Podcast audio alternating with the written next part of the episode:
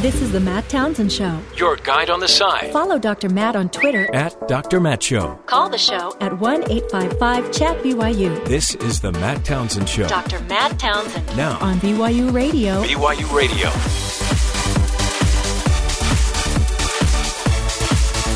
Good morning, everybody. Welcome to the Matt Townsend Show. Dr. Matt here, your coach, your guide on this side. Happy Thursday to you, the day I go to the dentist.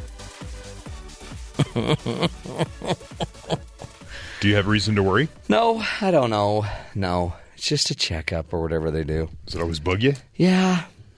Do they put the uh, what is that thing? The thing that holds your mouth open? Do they drop that in there? You know, they don't do that a lot to me. I think I have a big mouth. yeah, my my dentist doesn't do that. I went to another dentist once, and they pulled out this contraption, put it in. I'm like, what are you doing? It's just, I don't, I'm, uh, they scrape your teeth.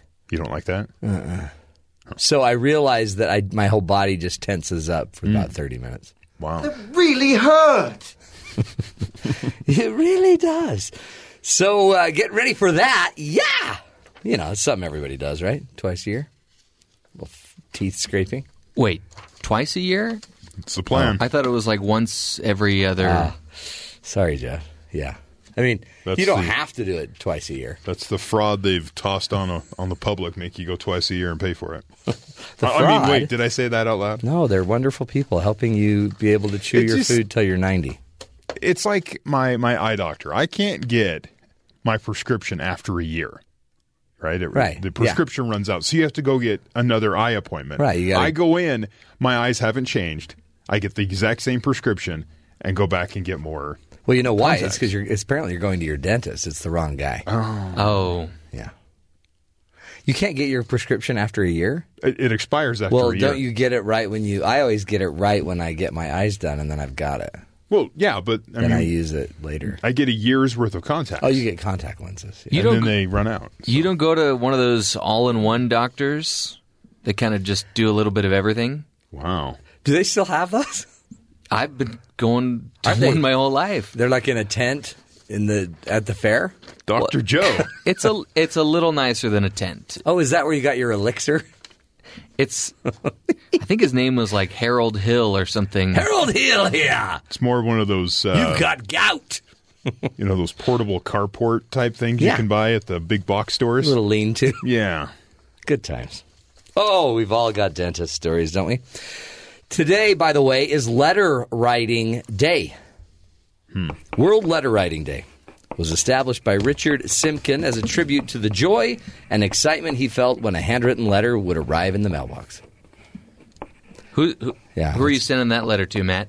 Grandma. Uh, grandma, who has passed. Well, no, I just, when I was a kid, talking about my I would grandma? send a letter to my grandma.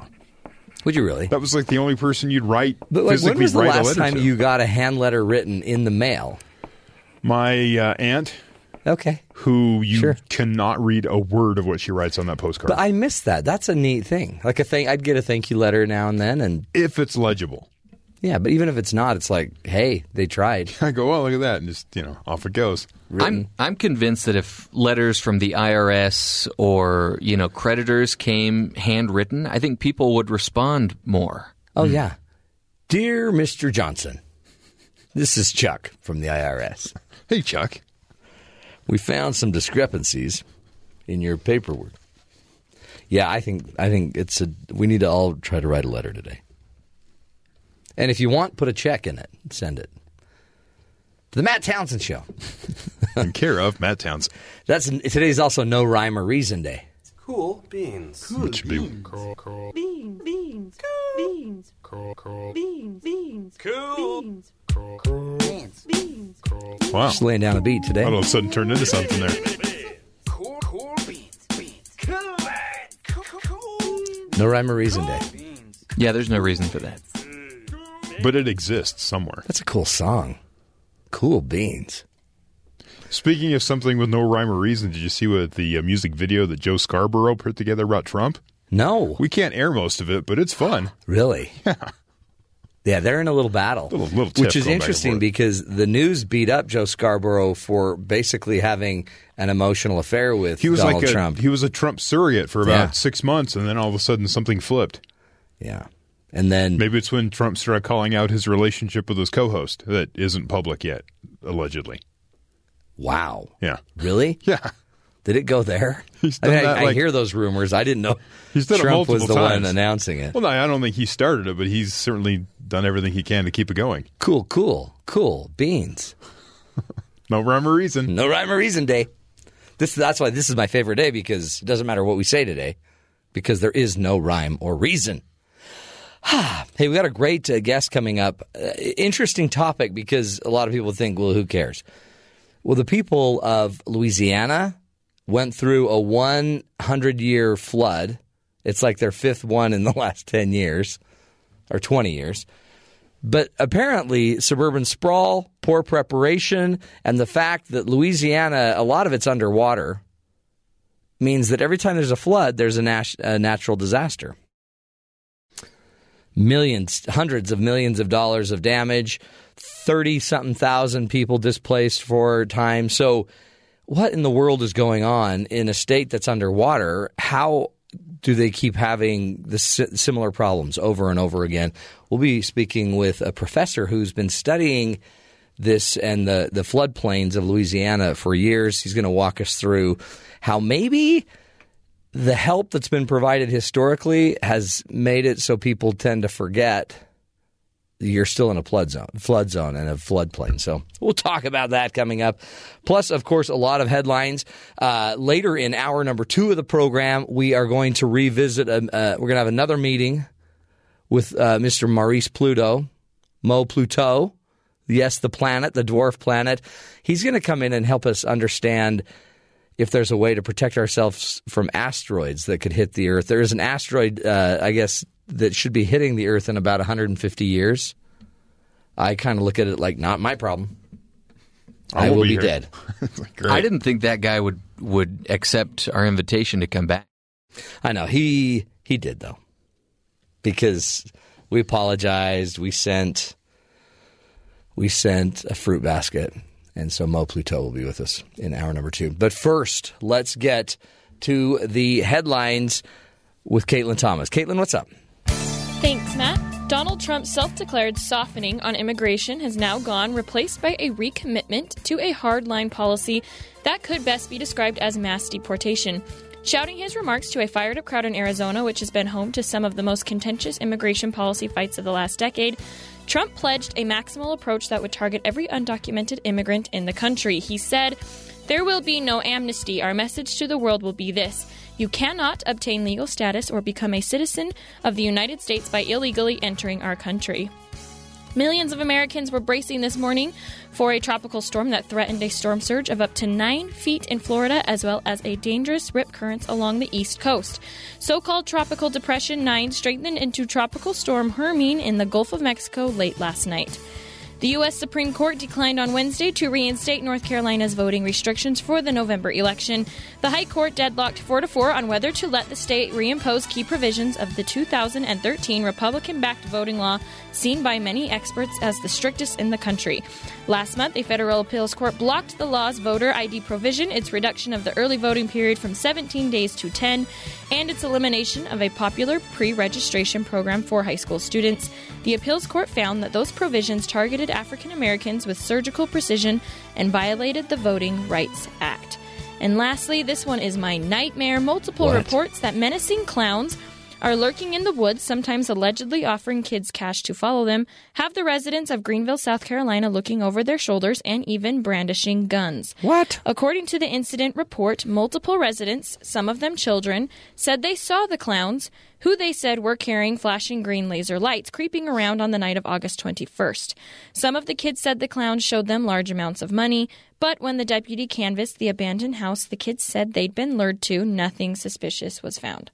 So the investigation is still ongoing to the creepy clowns in South Carolina. I think Tim Curry was one of those clowns. Tim Curry. It He was sounds like the my clown in the movie nightmare. It. Uh, sounds like my worst nightmare. to be Clowns honest. with cash, folks. Nothing could be worse. Keep your than kids that. inside. That is scary, Caitlin. Man alive. Hey, let's just give you a little advice. Never, ever take cash from a clown. No. Nothing good's going to come of that. And usually it comes out of like a little tiny suitcase. Yeah. They keep it in a tiny suitcase. and the money just keeps coming out, just coming out, like coming out, coming out. They didn't find anything in the house, Yeah, not even no- like a red nose. There was no signs of no big shoes. there was no red wigs or you know the pancake makeup that They you wear when you go on TV. One hair, a red hair. Yeah, that, that's Bright it. The red. pictures are scary, and everyone just flashes back to that TV miniseries when I was a kid. It It. and you had the clown. He's in the in the clothes that are on the clothesline. The the towel like the the, the blanket or like the sheet or whatever waves in the wind, and there's the clown, and then it waves again, and he's gone, and he's a monster. It's oh, we all float down here. it's creepy. He goes into the sewers. It's just a crazy movie. No rhyme or reason day. That's the show title today. It's one of those my mom went, "Don't watch," and so I watched it. Don't watch it. Mama gonna watch it, but don't you watch it. No, she didn't watch it either. Didn't she? She's That's clowns are creepy. i I'm mean, not- except for those that are really neat and cute. Well, That one. depends on who you are. Speaking of Speaking of um, clown cars, It. I- uh, what are you going to say?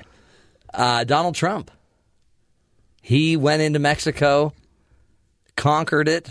His his campaign beforehand was honest and said this is kind of some uh, some political theater. Get Yeah. Trump with another world leader. Get a photo op. Except his photo op, they forgot the American American flag on the stage when he and the, the president had their press conference. There was no American flag. Usually you have Yeah, both yeah, flags. you'd have both flags. There was nothing there for Trump. Just not even the Trump flag. Nope, Trump flag was not there because you know there probably is a Trump flag. You know there is. If there's a Trump helicopter and a Trump airplane, there's a Trump flag. This is uh, these were Donald's comments on his meeting in Mexico with the president of Mexico.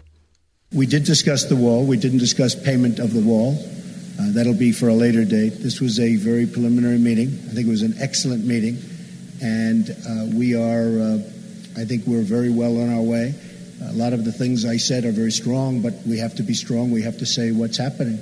Uh, there is crime, as you know. There's a lot of crime and there's a lot of problems.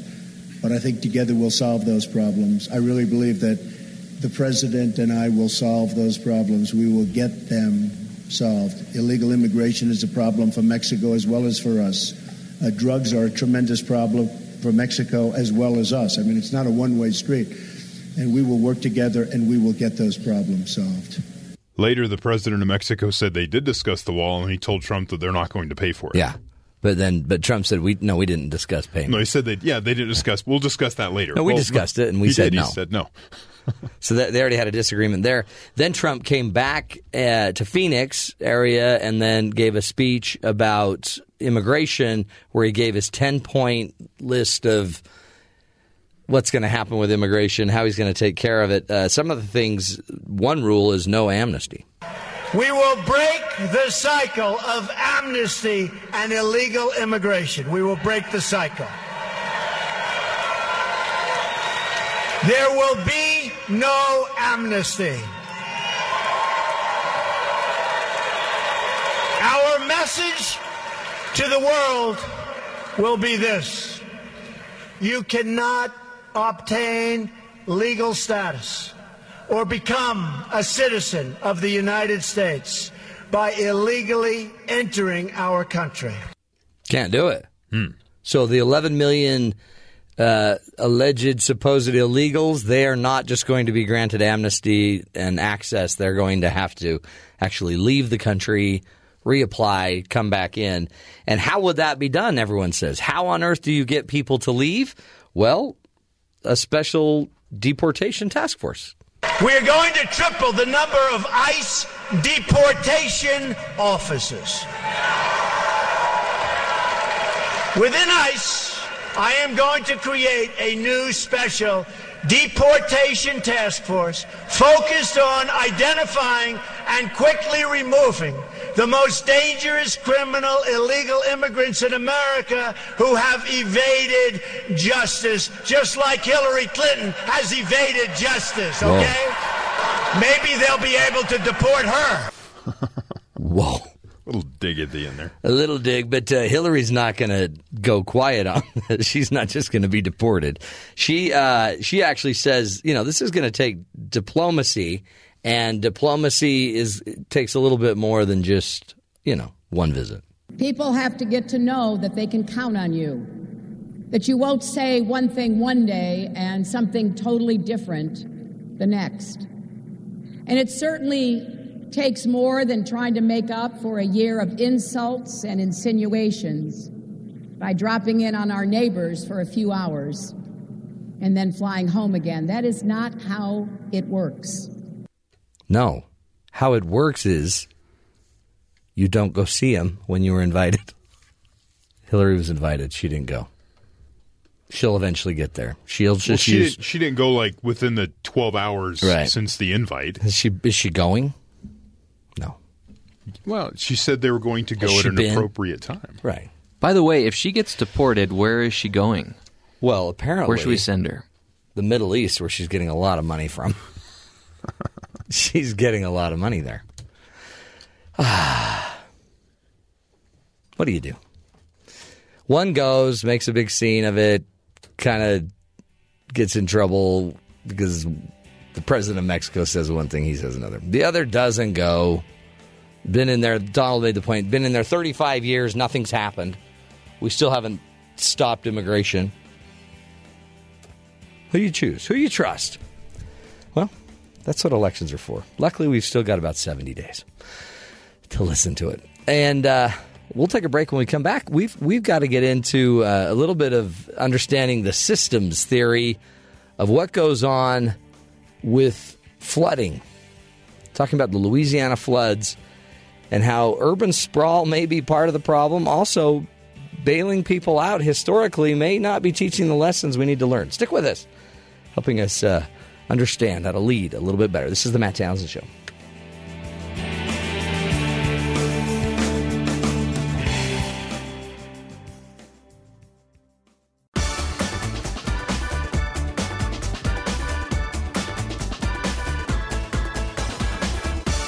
Welcome back, friends, to the Matt Townsend Show.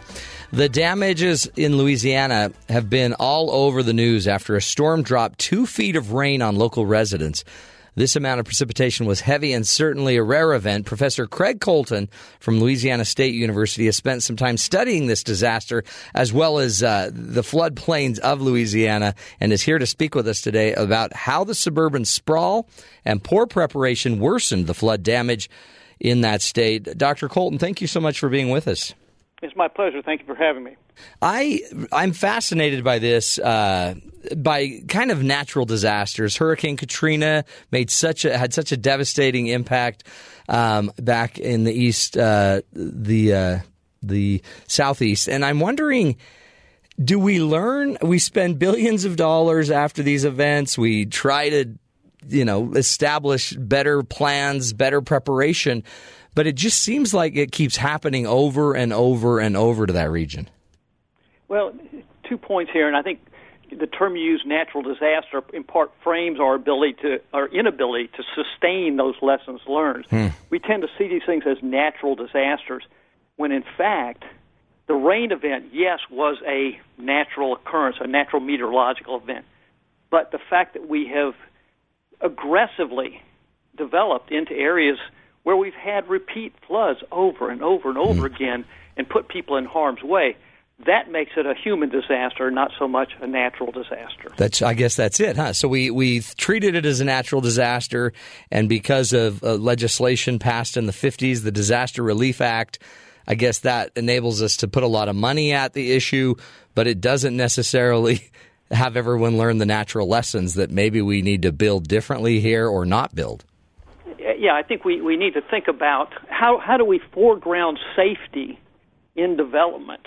Uh, I, I, you know, disaster relief is is an important part now. It's a something that's needed by people, and, and Louisiana Right. is always grateful for the extension of, of both federal aid and, and the volunteer aid, volunteer aid that pours into the state. Uh, Louisiana is extremely grateful for that. But we need to think: uh, how do we incorporate these lessons learned from the past events? There's uh, people have written that we sometimes transform lessons learned into lessons identified and not really put into practice, Yeah. uh, not really perpetuated. And that's, I think, the, the, where we have failed. We've designed a big, giant, very expensive diversion canal that could have prevented some of this flooding, a portion of it. But the, the more important lesson: how do we incorporate these lessons into building codes, uh, in, uh, getting people to build their their houses higher up off the ground, uh, to limit development in areas that are flood prone? And how do we then incorporate this most recent flood into the flood zone maps that FEMA prepares? Hmm. You know, it's going to take a while for this record flood to be incorporated. Oh, interesting. So that that lag time, the delay between this data, because this this was in an area that I guess not everybody recognized as a floodplain. Well, it, it, some of these areas that were flooded were in the 100 year floodplain. The little community of Central, uh, which is in East Baton Rouge Parish, 75% of its urban territory is in the 100 year floodplain. 25,000 of the 25, uh, 25,000 of the 27,000 families were impacted by this. So, uh, well, we need to think about how we expand that 100 year flood zone uh, or the you know 1% chance of flooding occurring any year flood zone uh, to be more responsive to, to these new record events. Hmm. Baton Rouge, for example, says you have to build a foot above the record flood, not the average flood or the you know uh, The- the 100-year historic but record flood. The most recent. So now we have a new record flood.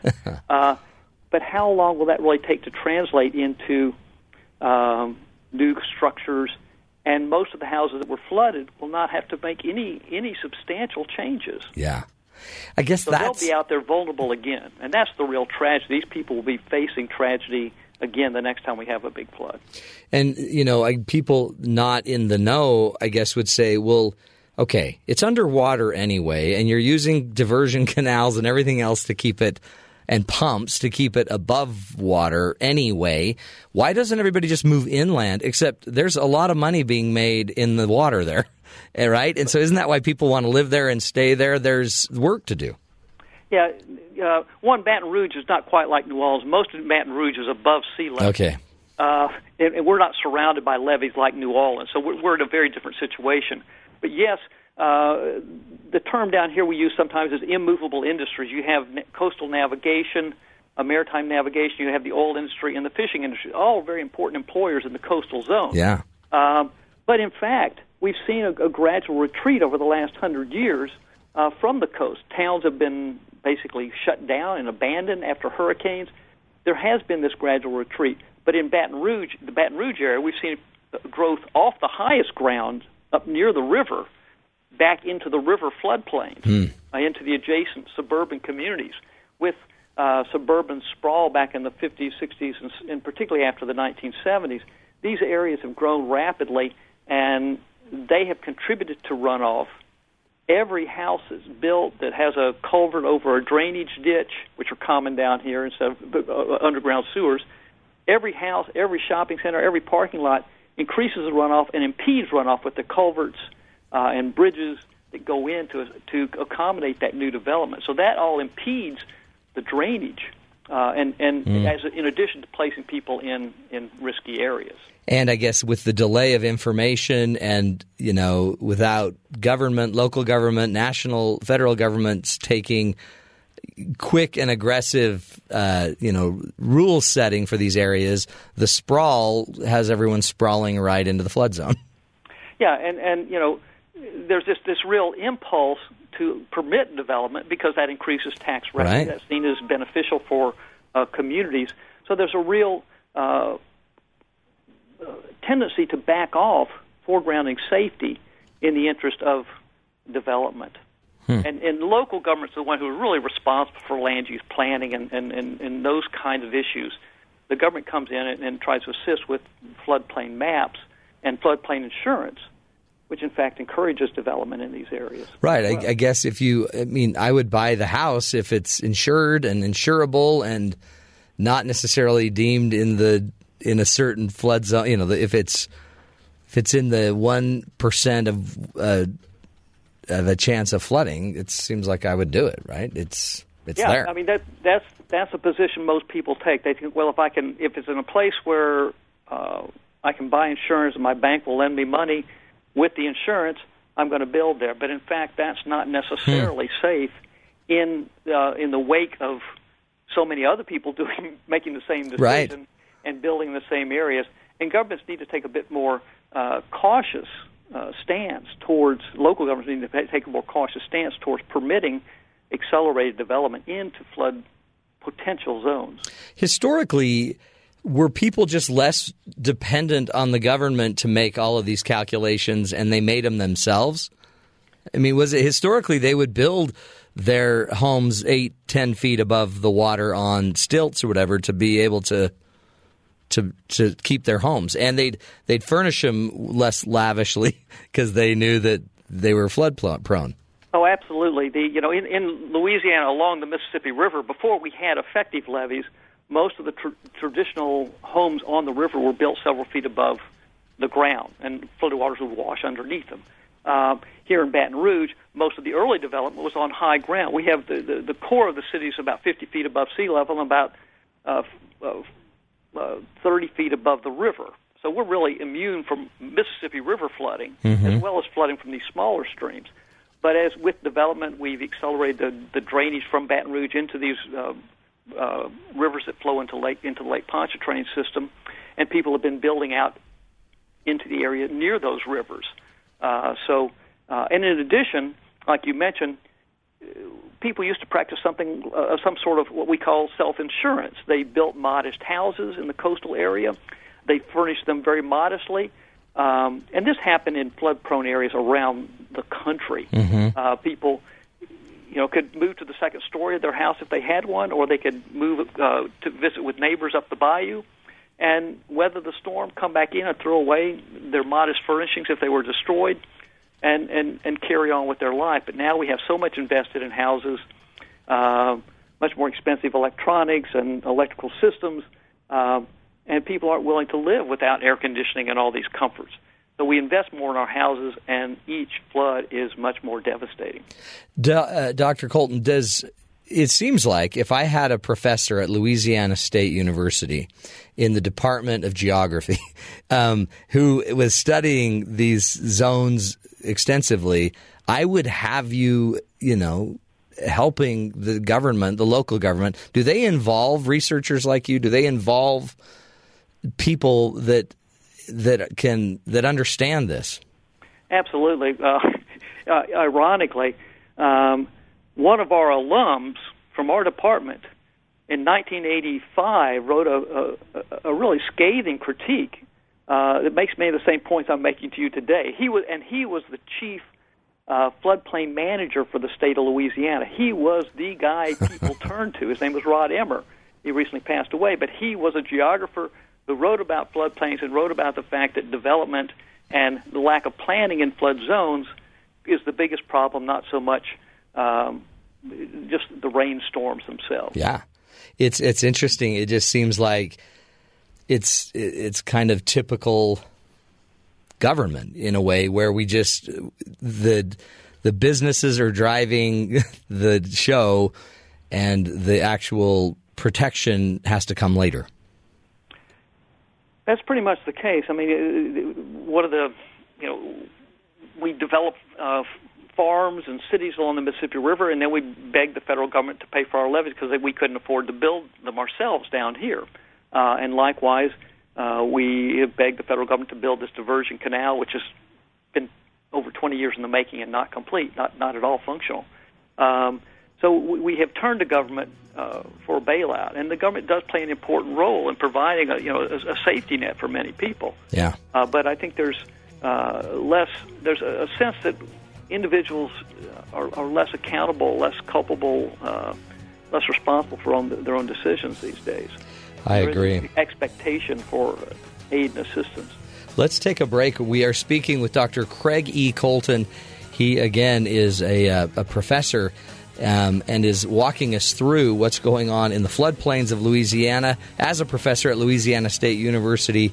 We'll come back, uh, get to some solutions. What would he recommend that we do? How do we slow this down? And just as an average citizen, what are we supposed to do to make sure we're safe as we live in these zones? Stick with us, folks. It's the Matt Townsend Show, helping you live a healthier, happier life. We'll be right back.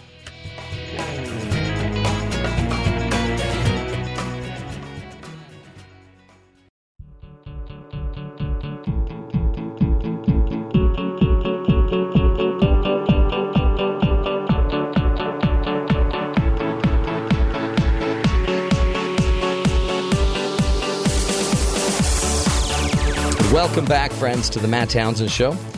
Today we're talking with Dr. Craig Colten about uh, the f- flood damage in Louisiana as, uh, again, a, really a, a one in 100 year storm hits again, but floods a place that's used to being flooded and where the research and the data shows, you know, you probably ought not be building homes. And if you are, you ought to be building them a certain way. And, and so we've been talking with uh, Dr. Colten to figure out what, what can be done about this. Again, Dr. Colten, thank you so much for being with us. My pleasure to be here. Thank you for your interest. You bet. When when you when you spend your life doing this, and you you know recommendations have been made, but you also know, I guess, the government takes a while to get the data into the registers that need to, you know, that will people will use to account for building and and other growth uh, issues. How how do we fix this? How do we move this along where it's we're not we don't keep overgrowing, overbuilding, and and really setting ourselves up for other future issues. Well, there are a few ways that we can begin to think about this, and, and, and you're right. It does take a long time. It, it, the, the span of time from the first proposal for flood insurance to the implementation in 1968, or the passage of a law authorizing it in 68, and then it took another 10 or 15 years for it to, to get to be an effective program. So it takes a while. But I think several things need to be done. We need to, to begin thinking first and foremost about how we um, define the flood zones. And I think we need to go, typically, they, they talk about the 100 year flood zone or the areas that have a 1% chance of flooding every year. We need to at least expand that to a 500 uh, year floodplain or the floodplains that are, have a, a 0.2% chance occurring every year. That will account, account in part for um, more intense storms that we expect to see with, with global warming. Um, and it will also enlarge the pool of people paying in so that when we have a calamity, a tragedy like this, or Katrina or Hurricane Sandy, it doesn't completely drain the the uh, the pool that's out there to pay for damages. So we need to enlarge the pool, uh, expand the flood zones, um, and I think another thing to think about, uh, a second thing to think about, is uh, how do we get uh, developers to begin contributing to the, right. the the pain and suffering and the cost people endure when they buy in these areas. These people generally have more resources than a typical home buyer, and they need to be involved in, in sharing some of the responsibility. Uh, they had a program a number of years ago where people who developed a, a, a landfill or a, a toxic waste dump, they had to put up basically uh, an escrow, establish an escrow account that would pay for its cleanup. What I think might be a comparable sort of solution here is to ha- have developers put up a sur- surety bond, some kind of escrow account that could be used to help pay for damages if they, in fact, uh, are suffered Huh. within a 20 year time span of, of the developed 20 or 50 year time span. So they have to bear a portion of the cost. Because the developers sold the dream, right? they yeah, they sold the dream. Uh, they uh, incurred the, the, the benefits, the, the profits, and if they have to uh, take something out of their pocket, hmm they may think twice about developing in an area that might be a little risky. Well, yeah, and maybe you could develop it at a higher standard with a lower cost of insurance uh, versus, you know, going by the natural, the normal standard, the one in one hundred year flood. Do it one in one thousand year flood, and you might get a lower rate. Absolutely, and then you you could stagger, you could tier it uh, to to the level of risk. Yeah, right. And I think, and then at, at the local level, there needs to be much more assertive. Um, there must, needs to be a foregrounding of safety, uh, adjustment of building codes, not necessarily following national building codes, which call for slab on grade. Places like Louisiana, you need to build houses that are elevated, Mhm. uh, uh, and, and not just uh, a, minimum level, but a safe level. Uh, so building codes, building properly, building flood-proof structures, building elevated houses. There's all kinds of things you can do with the electrical systems in the house to make them less susceptible to uh, flood damage. Just raising the plugs on the wall Huh. a foot or two. It might not be visually appealing, but um, it it would take some of the electrical works out of reach of you know a maybe Right. two foot flood. So how do we adapt our building techniques to accommodate the more intense storms storms we can anticipate in the coming years. And I, I guess this is really important to remember that in '83, in this exact location where we're talking about, th- there was a, a benchmark flood that cost uh, cost close to 345 million dollars in damages. So here we are, 20 years later, uh, 30 years later, I guess, and another storm, no, Yeah, more and- and damage. The the uh, I mentioned this community of Central the other day. On their webpage about the flood risk in their community, they have this list of, of like a dozen floods since the 1970s that im- have impacted their community. Community. It wasn't just the '83 flood; that was the the, the more, big one. benchmark. Yeah. We had a massive uh, precipitation event in March this year. Hmm. It was probably a 500 year event. I forget what the exact uh, you know estimate was, but it was uh, it was a rare event, uh, and that's two times this year.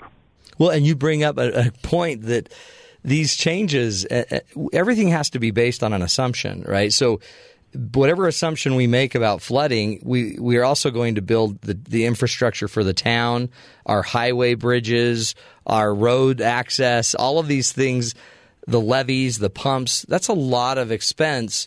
And if the assumptions are wrong, you are ruining your infrastructure and going to have to repay it. So, I guess part of this learning is to make sure that our infrastructure is sound and future oriented.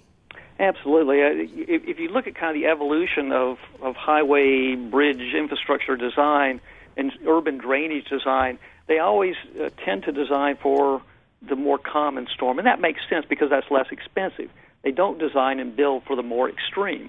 But we need to think about how we uh, adjust these design standards in anticipation of both future growth, which oftentimes is factored in, but uh, how uh, how we factor it to you know accommodate all the aspects of, of future development and changing climate and, and more extreme storms. Dr. Colten, talk to us. So, if I'm an average Joe, and whether whether I'm living in Louisiana, whether I'm living even in the desert where there's flash flooding and you know events like that, what do I do as an average citizen to make sure I'm covered? That how do I know if I'm in flood zones? How do I know if it's the right standard, if it's the one in 100 year standard, or higher or lower? Well, to be sort of glib, um, buy a house near uh, a floodplain manager. there you go. but uh, we, we do need to do a much better job of informing people. Uh, and and you know, there have been some some wild suggestions made, but people need to.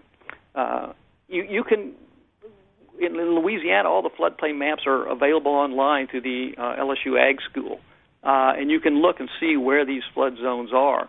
Uh, and I would encourage people to to not only avoid the 100 year floodplain, but try to try to buy outside the 500 year floodplain, Hmm. uh, the, the, the, larger area. Get flood insurance at the very least. I mean, that's a kind of a standard recommendation. Uh, and then look into uh, building or doing things that can flood proof your house. If you have your AC unit, can you elevate it a few feet so uh, it doesn't get flooded with a, with a common uh, regular storm? Uh, but everyone needs to, to do some due diligence and think about how they can. Uh, you know, it's far, costs far less to raise an air conditioning unit up than a whole house, a slab on grade house. So, so can you can you elevate those expensive pieces of, of uh, housing um, uh, infrastructure uh, yourself and make them a bit safer? And I, I think it's with everything, whether you're in an earthquake zone, whether you're in a landslide zone. I mean, there's there's there's risks everywhere, but it's you just can't be complacent. And I think too, we're learning you just can't assume that everything the government's doing is always just the smartest thing. Right? I mean, it's it's it's the best. It might be the best knowledge we have, but don't rely solely on the help of the government. Use Well, your use your mind, uh, use your head if you can, and get ahead of it. People people need to certainly do their due diligence and, and take take a role in this and making decisions. Um, but but still, the government provides some of these guidelines and outlines, and sometimes they they soft pedal it. But Yeah. but people need to take a critical look at it and think, uh, you know, maybe if I pay one hundred eighty thousand dollars for this house in a flood zone, I might be saving some money short term. But if I pay two hundred thousand for this one up on a little bit higher land, I might be saving myself a huge amount of money, pain, and grief in the long run. Yeah. Because insurance doesn't pay for all the the waves of inconvenience and turmoil and, and trauma that people suffer. Right. It might pay for the actual repairs, but there's no compensation for the real cost, the human cost of these kind of tragedies. Mm. Great insight. Uh, Dr. Craig E. Colten, thank you so much for your great work on this and uh, keeping us informed. Well, thank you, and thank you in your listeners' interest in Louisiana. We really appreciate You it. You bet. And uh, prayers go out to you there.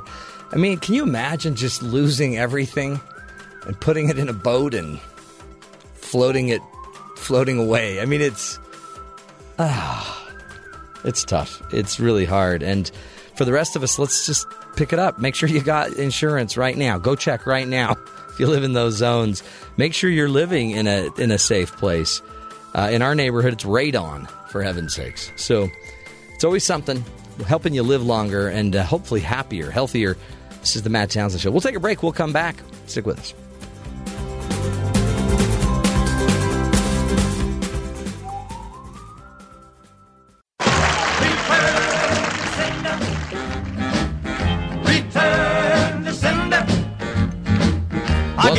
Friends. Hmm. Letter Writing Day. Today is the day we celebrate World Letter Writing Day, and it was established by Richard Simpkin as a tribute to the joy and excitement he felt when a handwritten letter would arrive in his mailbox. Again, we were talking about it earlier. Many of us don't ever get a handwritten letter. When was the last handwritten letter, Jeffrey, you received? Not from the uh, the police officer that signed that letter for you. Uh, probably what twelve years? Really? Yeah. That's sad. I had to move out of the country before somebody would write me a handwritten letter. I know those were the days. You leave you leave the country. All these people. My wife wrote me. I went on an LDS mission to Argentina when I was 19. She wrote me every week, a handwritten letter. And She that's why me. you married her. And that's why I married her. Now she won't even email me. it's so sad. We uh, I wrote her every month. I think I wrote her more, but some of them may have been lost in the mail. I was busy. I was doing work. Maybe your dad was uh, screening the letters. Maybe he wasn't giving them to her. Ah, that's it. That's exactly what my dad was doing. Um, letter writing day. We thought we'd take a little time writing and reading some letters that kids. These are notes from children to their parents. I tried to do the neighbor notes, but a lot of the neighbor notes were really offensive. Like, dear neighbor, shut your kids up kind of letters. Those are rude. So here are some notes, uh, honest notes, letters written by hand from loving children to their mother and dad. Here's one Dear mom, thank you so much for being my mom. If I had a different mom, I would punch her in the face and go find you. Love Brooke. Mm. That's really good. A lot of violence. Here's another one. Uh, I met a new friend named Sarah. We became friends because I kicked her in the face and said sorry. I can't tell you how many friendships have started for me with somebody getting kicked in the face. That's a that's so true. Dear Mrs. McMahon, you're a good teacher, but not my most favorite. Very honest. Honest. Uh, sorry. Here's a sorry letter. Sorry because of nothing. Sounds like Donald Trump. Yeah, totally.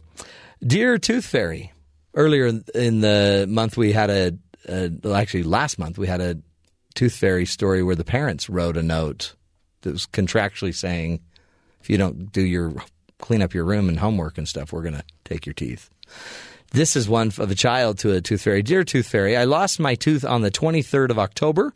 Now it is November 12th. I lost my tooth in pizza. I lost both today. You owe me $1. Not to be hard, but I need the money. That kid is going to be great at business and Yeah. invoicing. She's going to work for a collections agency. I can already tell. Dear Dad, oh, this is a sad one. I'm so glad that me and Isaac are staying with you. Me and Isaac miss you. I hope you and Mom will get back together, but you and Mom won't because my mom doesn't like you. Love Isaac. Please tell me you're going to end with a happy one. I don't know. It's hard to find a happy one in the group. Uh, Dear God, this is a letter to God. Thank you for the baby brother, but what I prayed for was a puppy. Love Joyce. Mommy, I love you sometimes. Exclamation point six times. Aren't kids cute? So there's your little homework assignment. Take a little time today, just a little time, and write a letter to somebody you love, maybe your kids. Nowadays, it's just a text. My son texted me, said, Hey, Dad, let's go to lunch on you. So now it's texting, but maybe take a little time, write a little handwritten letter thanking your spouse, somebody you love, just expressing your love to them. I'm telling you, it'll probably go a, a pretty long way. We'll take a break. This is the Matt Townsend Show, hour number one. It's in the can. We'll be back next hour. More ideas, more information to help you live longer and love stronger. Stick with us.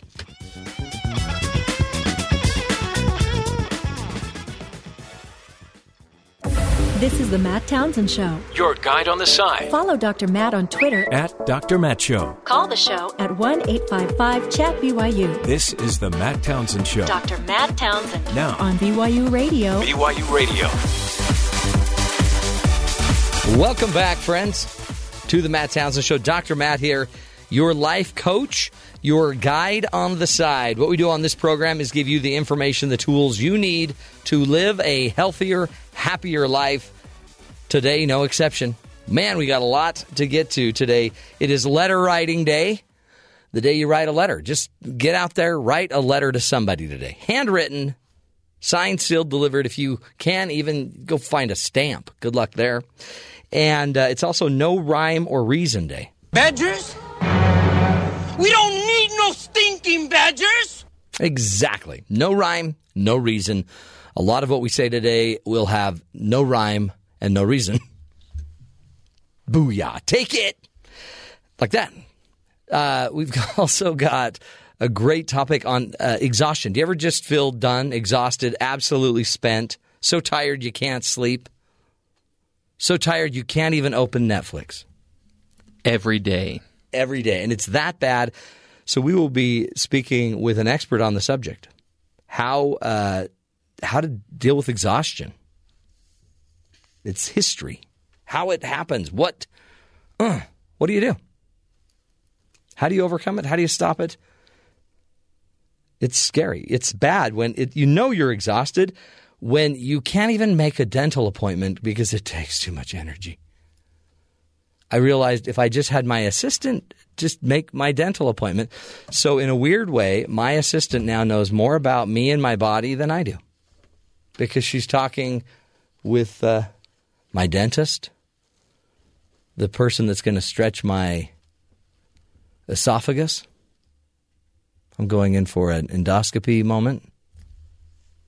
Just letting you guys know that because I'm exhausted.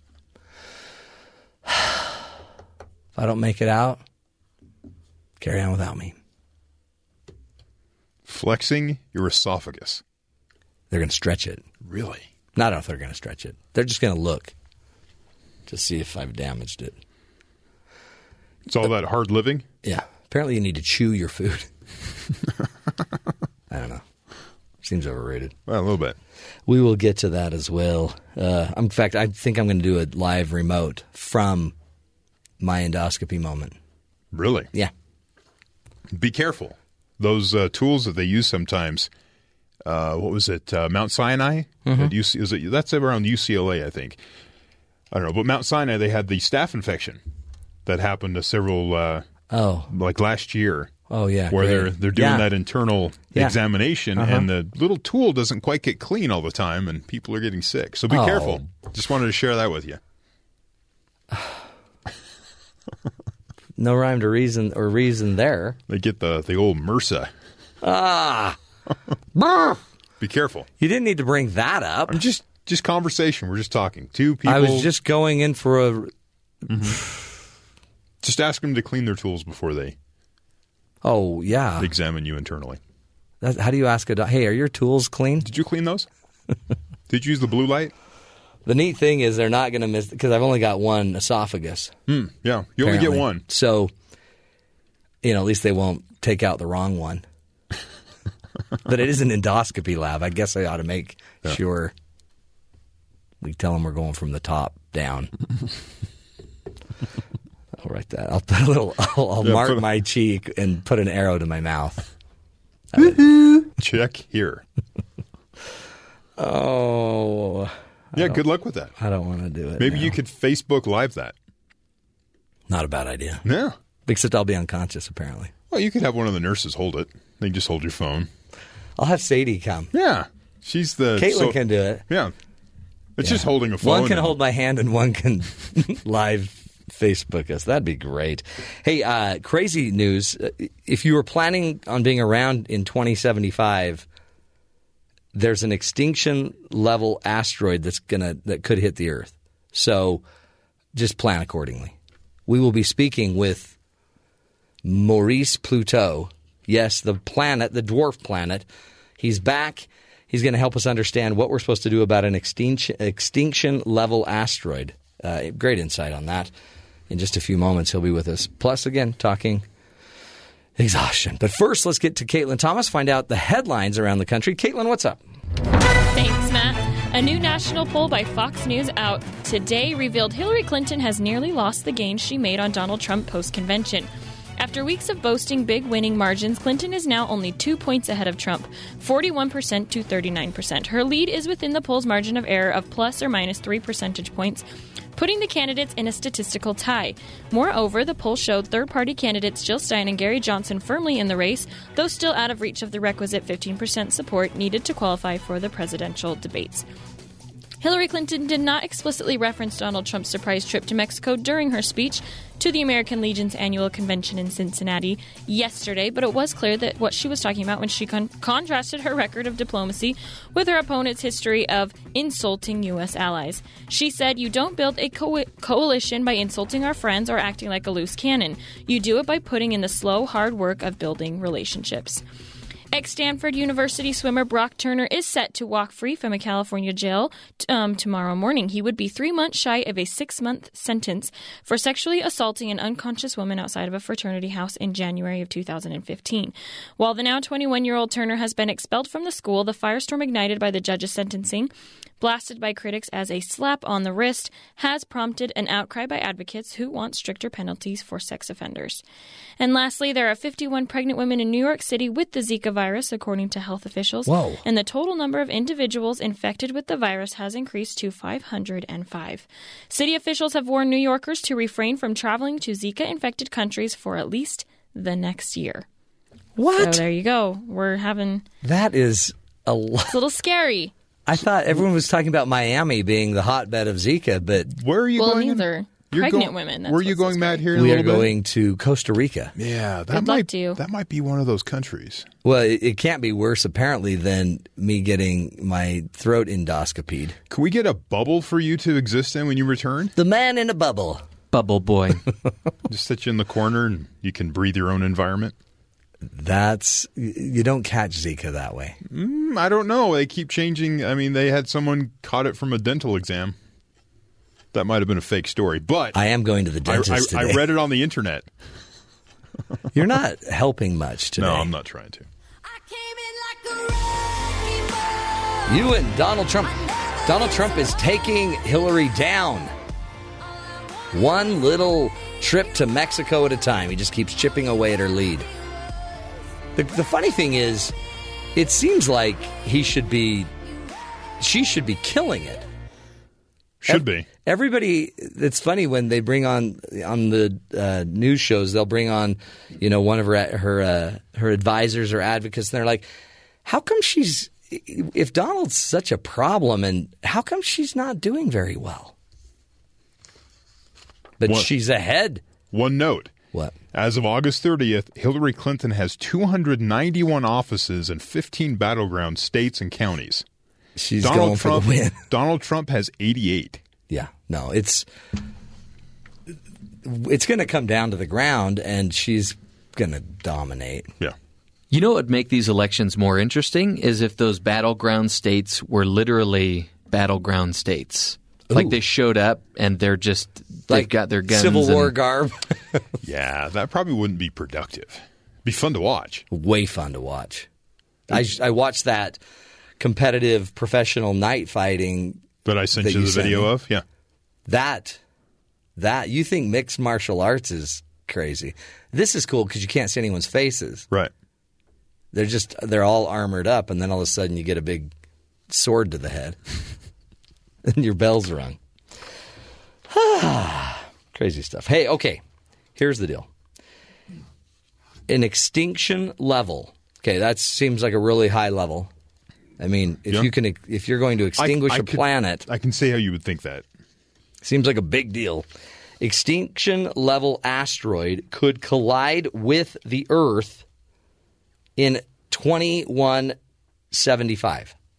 Now, a lot of people think that's a long, you know, that's that's a long time away. But somebody's got to get on this. And when I read that, uh, the, scientists believe that the asteroid is named 101955, doesn't even have its own name. Bennu, I guess, 101955 Bennu, could be on a direct collision course with Mother Earth. And that scares me. So I decided, because I just met uh, Maurice Pluto, the now dwarf planet, used to be a planet. He was just in studio last week, and um, I thought he's the guy you ask about these asteroids. You know, from one little guy to another little guy. So we're going to invite, uh, and we're honored to have him back because you'd think he wouldn't come back because we offended him last time. Um, but uh, we we'd like to welcome back in to the show again, Mo Pluto. Mo, how are you? You talking to me? Yeah. Hey, Mo. I just want you to know that I've got access to all these hotkeys here, so you better be careful what you say to me today. First, uh, It's a trap. how are you pushing those? Because you don't have arms, Mr. Pluto. Well, I I don't know. I kind of just roll over them. And so press- if they if they're a little random, Press your forgive nose me. against Gravitational forces. Ah, I want to just apologize. Apparently, we didn't. We didn't.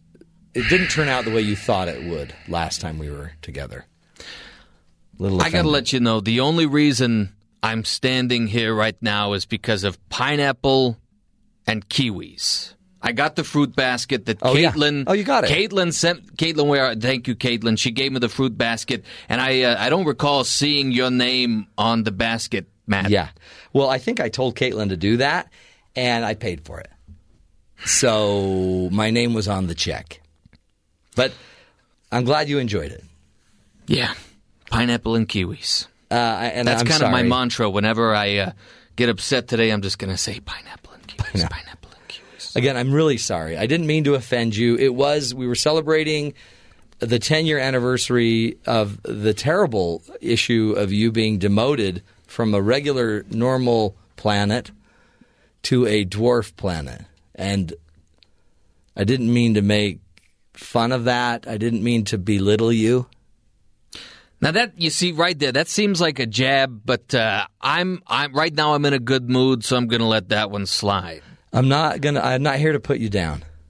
Okay, I'm not. I mean, we've thought of putting you down, but I'm not here for that. So, uh, what I really need your help with is you heard about this asteroid. Mm-hmm. It's an extinction level, and a because as a planet, you you're near extinct, right? So we thought you would be really good at helping us with an extinction planet or an extinction level asteroid. Um, Well, you know, nothing is set in stone yet. I haven't totally signed on to do this. Um, I do have some demands if I am going to sign up for this. Oh boy! Uh, firstly, the IAU the I hate you, you know, the Oh, yeah. international Astronomical- anatomical. No, I, think it's the union- astronomical. yeah. Y- yeah. Union. First, they've got to reclassify me as a planet. Okay, That's so- a given. That's if you're going to help us fix this asteroid, blow up this asteroid. Yeah, yeah. They, they've got to help you get re- reinstated as a full fledged planet, not just a dwarf planet. Yes. Okay. Number okay. two, Jupiter, that backstabbing planet. He has to admit that uh, he's not. Not only is he not so big, but uh, he needs to change his name to. Uh, let's make it Gassy McGasbag or something. You're still upset that Jupiter took your girl. Wouldn't you be? And wouldn't you be mad at the girl if you gave her a ring and she didn't give it back to you? Yeah, but All right. Yeah. See, this is progress. We're on the same page here. Number three, I just heard that Trump went to Mexico. Yeah. He's got to pay me a visit too. oh, so one of the you, you want Trump to visit you in on Pluto? Yeah, I've been learning more about him. I, I want him to visit. We've got some ideas that we can toss back and forth. Okay. So uh, I'll, I'll check with the Trump thing. He did just go to Mexico. Mm-hmm. Um, but I, I don't know. I can't. I can't make that promise. I mean, I guess I think you should do this just because, you know, asteroids. They're small. They're smaller. It's only 546 yards in diameter. and so, That's and pretty puny. it's, it's puny. And then you're kind of considered a smaller planet, more on the petite side of the planetary uh, realm. So I just thought you would you'd you'd want to kind of earn back your trust just by taking on this asteroid and protecting Mother Earth. I'm willing to do it, but you know everything's got to line up just right. Okay. So do you actually have a plan for how you would keep these little foreign entities out of the Earth space? Yeah, I got a plan. What's your plan? Well, you give me the job, and then I tell you what the plan is. That's how it works. So we have these foreign entities that keep penetrating our atmosphere, and you're telling me you have a plan, but you're not going to tell us the plan until I give you the job. Well, I, I don't want to go into any of the nitty gritty details, but uh, all I can say is it's going to be huge. 'Kay. It's going to be huge. I got a lot of great people working on it right now. Uh, we're going to build a wall Okay. around planet Earth, Hold it. And uh, that's going to keep the bad asteroids out and the good ones in. Yeah. So your plan is your plan is to build a wall. Yeah, yeah. You, just just trust me. It's going to be great. We got good people working on it, and uh, yeah, it, And, and the wall will keep the foreign entities from getting into the bad Earth. ones out. The good ones we're going to let come in. We want good asteroids. we in. want the good asteroids coming in. but I don't see how a wall. It doesn't seem like it seems like you need more than a wall, Mister Pluto. It seems like you need almost more like a bubble. You know, Matt, The bu- it seems like the wall isn't going to solve the problem. I, I really don't have much time for this. I you're going to get on my list. You're this close to being on the top of my list. Your list of people that aren't allowed to talk to you. Bill O'Reilly, Yeah. Joe Scarborough, Oh, boy. and uh, Jennifer Aniston. Oh, I'm. I'm not going to forgive her for what she did to Brad Pitt. Okay. She's not a friend. No. Okay. Well, I don't mean to offend you, but I think we'll just have to have another plan. I mean, a plan that might work. You know, Matt, you are welcome to come up with your own plan if you think if you've got something more better and more specific than my perfectly laid out plan, then you're welcome to do that. I I I for one will not stand here or float here, or whatever I do, another second and listen to this. I, I'm I, I've oh, got to boy. go. I didn't mean to offend you. Mo Pluto. Again. Offended him. Ask a few questions. Build a wall, he says. Trust me, it'll be huge. Keep the bad ones out. Let the good ones in. Okay. Whatever. So, for all of you that'll live to 2175, you're dead. You're dead. We'll take a break. When we come back, we'll be talking about the history of exhaustion. Is that just a new idea? Or have people been exhausted forever? Stick with us. The Matt Townsend Show, helping you live longer.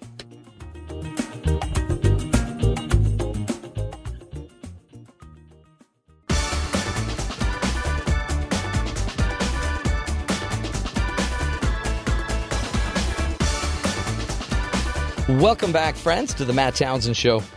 You know, we try to pack more and more into each day today, don't we? Technology can interfere with sleep, and the stresses of work and family keep us up at night. All are ingredients that can lead to exhaustion. We look to the past, imagining that life, uh, you know, was once much simpler, slower, but extreme mental and physical stress is not a modern syndrome. Today's guest, Dr. Anna Katharina Schaffner, a reader in comparative literature and medical humanities at the University of Kent in England, shares her research with us from her book Exhaustion: A History. Dr. Schaffner, welcome so much. Uh, welcome to the Matt Townsend Show, and thanks so much for being with us. Well, thank you very much for having me on the show. So, exhaustion not a not a modern. Uh, not not just something new to the modern life. Apparently, exhaustion has a very, very, very long history. Exactly. Um, I was really intrigued a couple of years ago when I noticed that a lot of articles were being produced, a lot of talk um, happened about burnout, stress, and most researchers, um, both academic and in popular media, always seem to think of our age as the most exhausting and the most exhausted age ever. And that was really something I kept um, coming across again and again. And I was very intrigued by this conception of our own crisis as the most dramatic and the most preeminent one ever. And I just wondered whether that could be true. And of course, you know, um, most people who talk about stress and burnout and various other exhaustion syndromes, they talk about technology and how new technologies such as um, the internet and mobile phones and so on, they have led to us being ever more unable to switch off. Um, and therefore they blame those new technologies on, on an erosion of the work-life um, boundaries, and they argue that those kind of boundaries have become ever more porous because of these new technologies. And a lot of um, researchers also talked about how neoliberal capitalist competition was getting ever fiercer and Mm. More inhumane, ca- causing people lots of stress in their work life. Um, and therefore, a lot of researchers talk about this, you know, relentless 24/7 culture that has turned us into the most exhausted people in history ever. and I was really intrigued and wondered, can that really be the case? And I looked at um, older records, medical ones, theological ones, um, psychological ones, psychoanalytical ones, um, and I was really, really surprised to find that exhaustion has actually been a topic that was of interest in every historical period.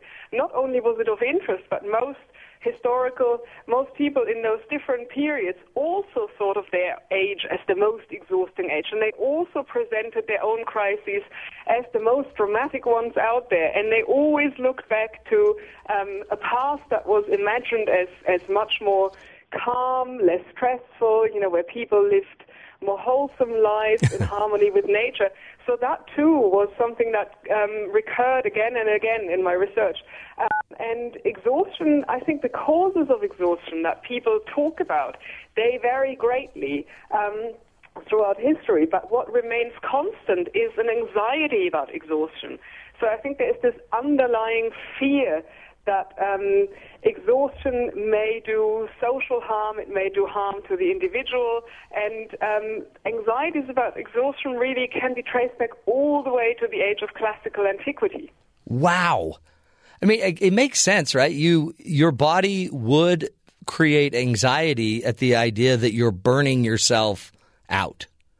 It just seems natural. Yeah, absolutely. and it, I think it's also considered to be a social problem, and, and that too became very clear in, in those historical records, because the exhausted um, tend to not work and they tend not to be productive, and they can cause um, social frictions in some cases. Um, so exhaustion was always considered. Um, an issue that wasn't just a well-being issue, but that also affected society um, in a in a sort of more general, broader sense. Um, and you know, burnout is actually an economical problem because a lot of people who take sick leaves, you know, tend to not be productive, and um, and therefore. Uh, in various countries, uh, burnout research is sponsored by the state because the state has an interest in, in having productive workers um, a, a healthy uh, workforce that, that can keep being productive. Um, so it's not just a well-being issue, but also a wider social and an economic issue. Um, but what I found uh, really interesting was that I think exhaustion also hooks into some dark psychological fears about aging and death and you know the waning of our engagement and that tends to be a psychological constant throughout the ages but what differs greatly is the kind of stories um, people people talk people um, people people constructed about exhaustion and its causes and the causes what we blame the causes for which we blame our exhaustion they vary greatly Huh. and at the moment they're mainly you know technological changes but in history they they differ enormously and exhaustion was co- blamed on all sorts of different phenomena Talk about that. What what uh, I guess every every era would have a different maybe cause of exhaustion. What what were some of the historical sources of exhaustion? Yeah, I mean, I think exhaustion is also a really, really interesting topic because I'm interested in the kind of exhaustion that isn't just physical exhaustion. Right. You know, that is the result of hard physical labor or hard day's work or running a marathon. I'm interested in the kind of exhaustion that is um, very difficult to locate, that is somewhere between mental and physical and social and spiritual.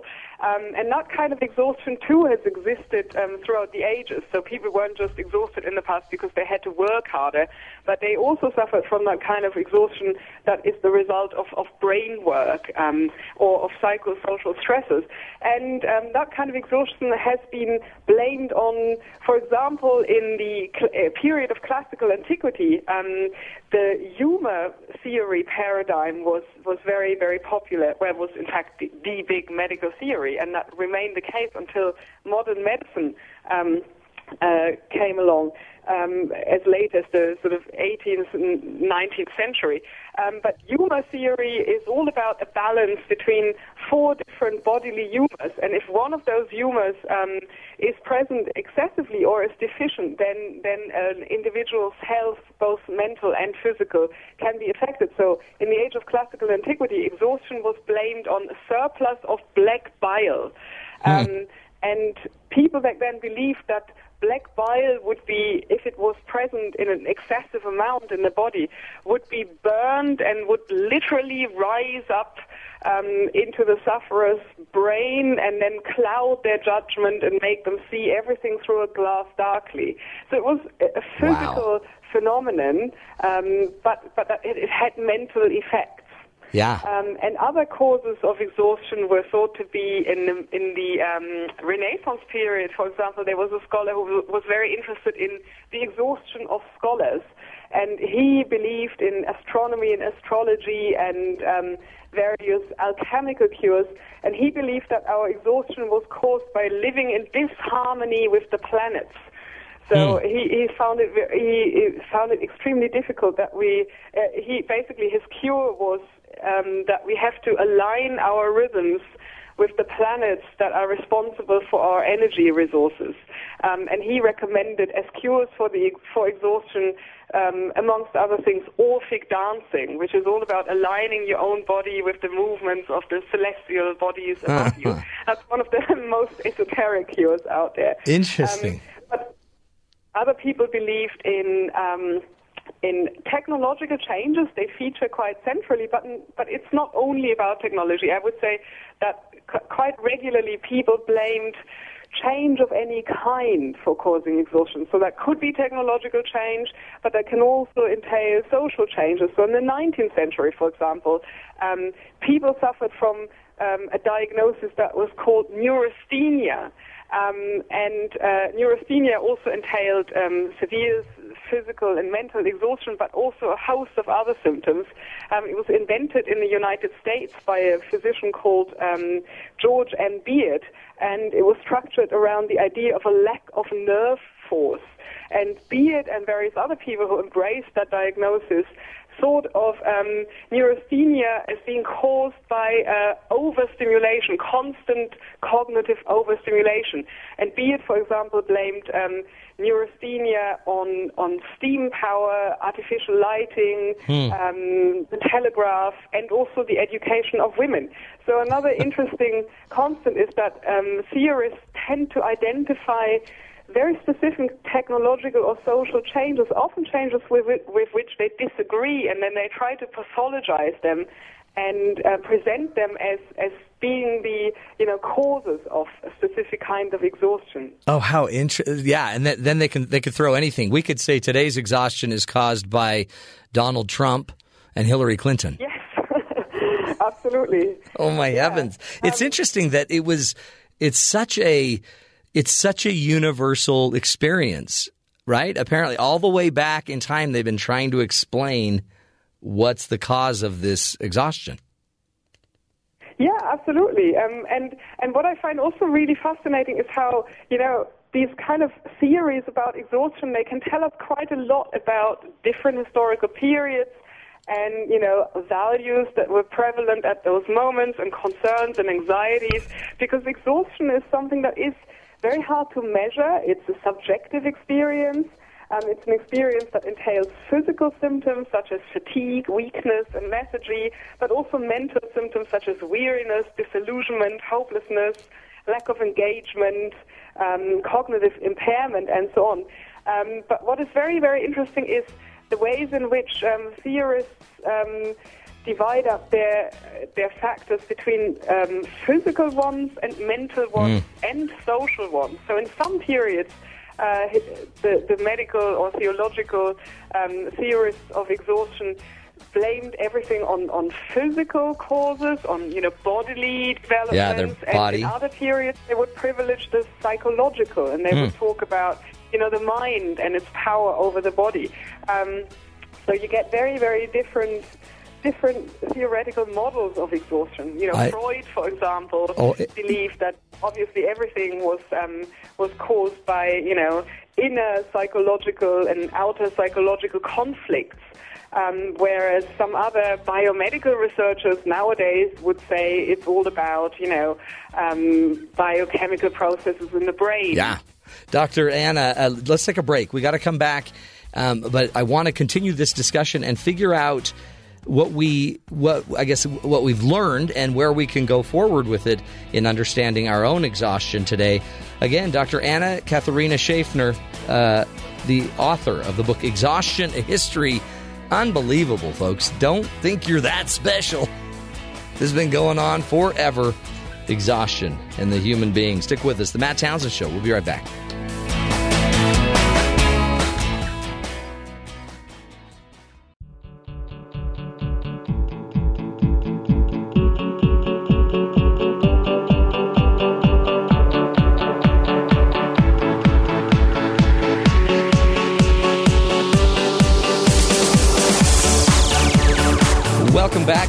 The Matt Townsend Show. We are talking about exhaustion today. It's uh, you would think in this day of technology, the blue light that keeps you awake, all of these advancements, it's just uh, it's harder to not be exhausted with all of the things going on in our world. Except when you talk to the experts, uh, like our guest, Dr. Anna Katharina Schaffner, she's the author of the book Exhaustion: A History. She's been detailing and and talking to us today about the fact that this goes this goes back and back and back. Every generation, it seems like, has uh, been arguing for their own exhaustion and how, however, to, however they manifest it through fatigue, lethargy, you know, just complete depression, anxieties. It's it's something that every generation seems to feel.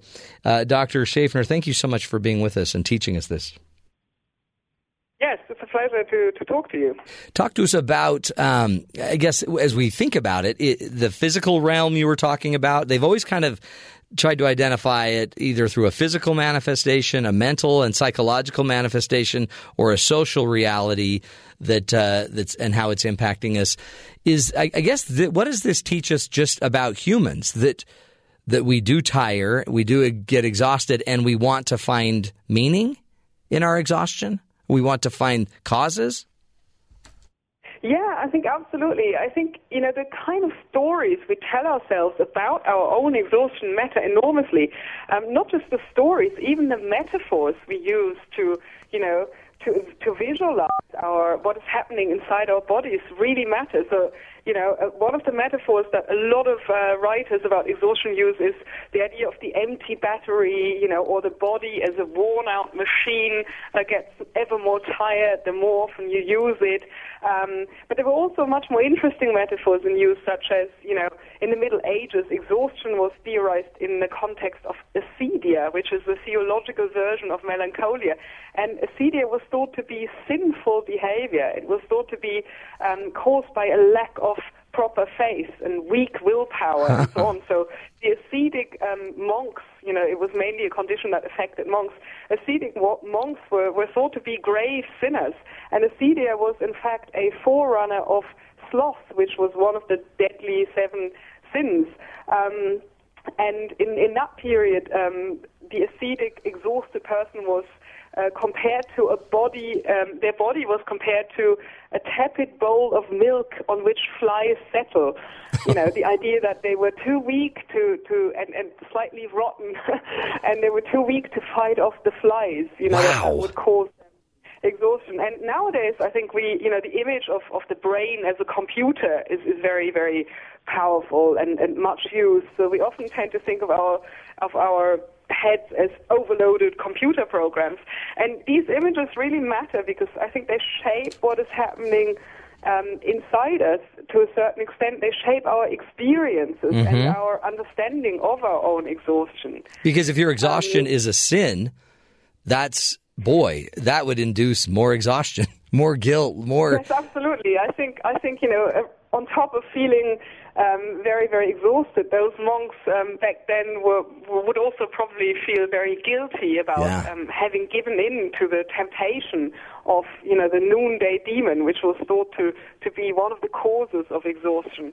Someone who tempted them into you know sleepiness and drowsiness and, and general weakness.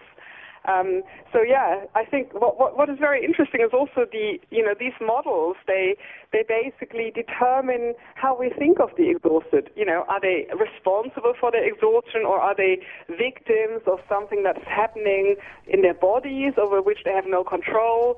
Um, do is it certain behaviors? Do they work too hard? Do they play too hard? You know, do they Yeah. indulge in excessive sexual activities? Do they eat a, a wrong diet? You know, there's um, I think willpower and responsibility and agency really matter in those different um, in those different models as well.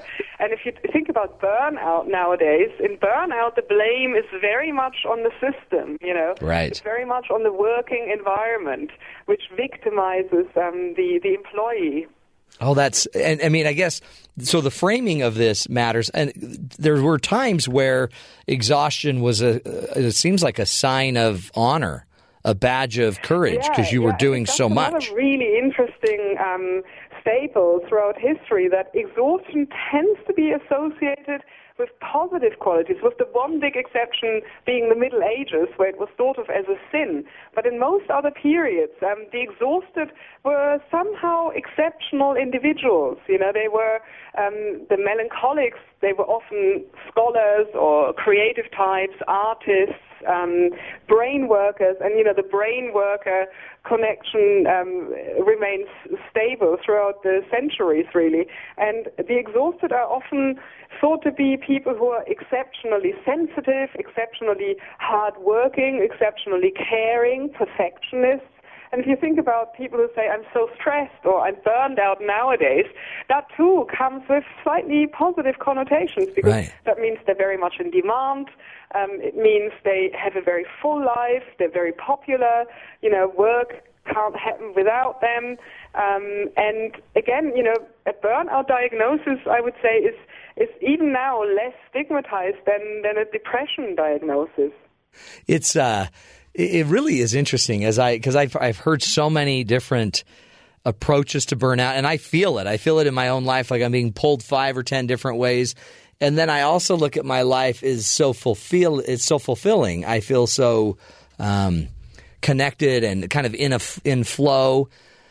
However, it's it also it seems like there's this universal experience of humanity um, where we're tired and we wear out. And then I think what you bring up, and maybe this is your literary background, the story we tell about why we're tired determines so much of how we handle it, how we move forward with it. Yeah, absolutely. And I think you know exhaustion is really something that all of us experience. Um, some of us uh, in, a, in a very serious um, pathological form that can be very debilitating. Others in a way that can be you know that isn't very very um, dramatic and that can be overcome again. But you know what what you describe is also very typical. Certain certain stressful scenarios can also be energizing. You know, stress Right. is not necessarily always bad. Um, exhaustion can also be caused by understimulation and boredom, interestingly. So it's not just cognitive overload or it's not just a very, very full life that can cause exhaustion. It, it, exhaustion can really be caused by all sorts of things. And again, I think what is really important is, is balance, uh, keeping a sense of balance. Um, and I think we can learn a lot from from Eastern cultures, which you know, which have a much more um, clearly defined concept of human energy, and they have many more strategies in place to uh, to foster and to enhance their energy levels. So a lot of relaxation techniques and a lot of you know energy recu- recuperation strategies are actually um, from Eastern cultures, where where they take energy and you know and the care of care of human energy, I think much more seriously than we do. Yeah. And if if you had to kind of wrap up your uh, your message and, and really I always call it the one thing, Anna, what's the one thing we all need to know about exhaustion going forward? Yeah, I would say you are not alone. Yeah. we are not alone in feeling exhausted, um, and, and it has really been a universal anxiety that can be traced throughout history, all the way back to classical, classical antiquity. And I think that's reassuring because that somehow makes our own suffering a little bit less special and a little bit less concerning. I think each period um, has to face its own demons and its own unique stressors, and um, and they are of course unique, but um, every period has dealt with its own share of, of stressful circumstances. And I think there are there's a lot to learn from history. Yeah, no, and I think that's the that's such the the point. I think, and uh, we appreciate your insight, Dr. Anna Katharina Schaffner. Again, the book is Exhaustion: A History. You're not alone, folks. you very much. Thank you so much. You are not alone, and it goes back. Oh, isn't that good news? You're normal. Now, what are you going to do about it? Depends how you frame it. What story do you want to write? We'll take a break when we come back. We'll uh, lighten your exhaustion load a little bit, playing a little game. Stick with us, folks. This is the Matt Townsend Show.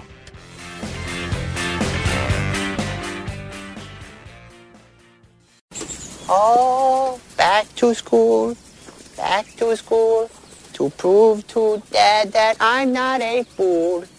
I got my lunch packed up, my boots tied tight. I hope I don't get in a fight. Oh, back to school. That's the back to school song. Back to school. You know, everybody loves back to school time. Well, Everybody. moms and dads. It is the greatest time of the year, and it's so fun to watch my kids getting up early, stressing about their homework. So we thought we'd play a little game, and who better to help us game this up than Caitlin Thomas, uh, dating the little drummer boy, the the, the actual guy that is in the drummer boy. Well, I mean, he plays drums. He's not little; he's a big stud. Um, anyway, don't know why I brought that up. Talk to us. By the way, I brought it up, obviously, because there's no rhyme or reason today. Matt, it's the most This is your favorite wonderful commercial. time of the year. This is my favorite back to school commercial. And what's the well, whose commercial is this? Is it? What's the brand on the commercial? I don't know. Let's say Target. Let's say just Target, Target, Grand somebody. Target. And they're running, and Mom the parents and are excited. They're throwing school supplies in the cart and they're playing this song. Meanwhile, The kids are hating it. kids are sitting there pouting, just like I hate this. That's good. That's good. So, the best. what's the game we will play? How, what's the back to school facts. game? Okay. Actually, this might not be so fun for parents because this is going to have some questions on how much money you spend. oh on boy. school supplies. Oh geez. But here we go. Okay. So, true or false? These are true or false. Matt. Okay. Cr- Crayola produces nearly 3 billion crayons each year. True or false? Ah. True. True! 3 billion crayons every year. Well, that's really only about But think of how many kids there are buying crayons. 600 million crayons, but you have to make five different colors and Right. whatever. Yeah. Okay, that's a lot. Boy, Crayola's got. Do you have any statistics on how many crayons have been swallowed? I no, we could look that up though. Red is the most popular crayon color. True or false? I will say false. False. He's good. It's actually blue. Is it really? Yeah. What would you have guessed? Black. Because you outline your pictures in black, you've got to frame your picture. okay? Back to school spending is supposed to reach an estimated $75.8 billion this year. Back to school spending 75.8 billion. I would say true. True! That is how much money That will be spent on a school lot supplies of money. and like school fees. Oh, Free education, everyone. free education is not $75.8 billion. free. Wow. A pencil can write 45,000 words or draw a line 35 miles long and will write in zero gravity, upside down, or underwater. True, true, true. On the last three, I would say true. All of that is true. Do you know that your pencils are that powerful? How long can how many how long can the line be? 35 miles long. Holy cow. You'd have one to sharpen pencil, it, you of have to course. sharpen it. That's that's good news. It's pretty good. Back This is to school and back to college spending serves as the biggest consumer spending event for retailers with the winter holidays coming in second. So is this bigger than So is it winter? bigger than Christmas spending? No. False. False, true. Winter spending comes in first, but school spending is second. That's good to know because I didn't want like Easter spending or Halloween spending to be more. Okay. So we spend That's good. What else? Christmas and back to school. That's crazy. In the U.S., 40 million students carry a backpack. 40 million students carry a backpack. Mm-hmm. Well, and that's they could drag a backpack too because a lot of those backpacks are heavy. I would say false. False. What's your guess? Uh, more. Yeah, 79 million. Matt, were you a two strapper or a one strapper? Pardon? Pardon? The backpack. Like a double backpack or like the sling across your chest Oh. Uh, I backpack? was a double backpacker until I then went to the sling backpack. It just depends my age. Because there was a brief time when you weren't cool unless you only wore one, one strap. strap. Or like it was a two strap backpack, but you only wore one of Yeah, the straps. that's I did that a lot. Yeah, but 79 million kids carrying a backpack. You wonder why our posture is so bad. My mom gets Right. mad at me, but I'm like, have you felt the weight of my backpack? You know what? I started a trend in my high school where I put the backpack on my front and made it a front pack, and uh, the, everyone thought I was pregnant. Matt, this is what. this is well, why- you have con- you have uh, this is why you immediate were not access. cool. Uh, this is why I got Okay, we It's got- like a kangaroo. Right. Got one more for you. According to the National Retail Federation's 2013 Back to School survey, families with school aged children will spend an average of $634.78 on apparel, shoes, supplies, and electronics.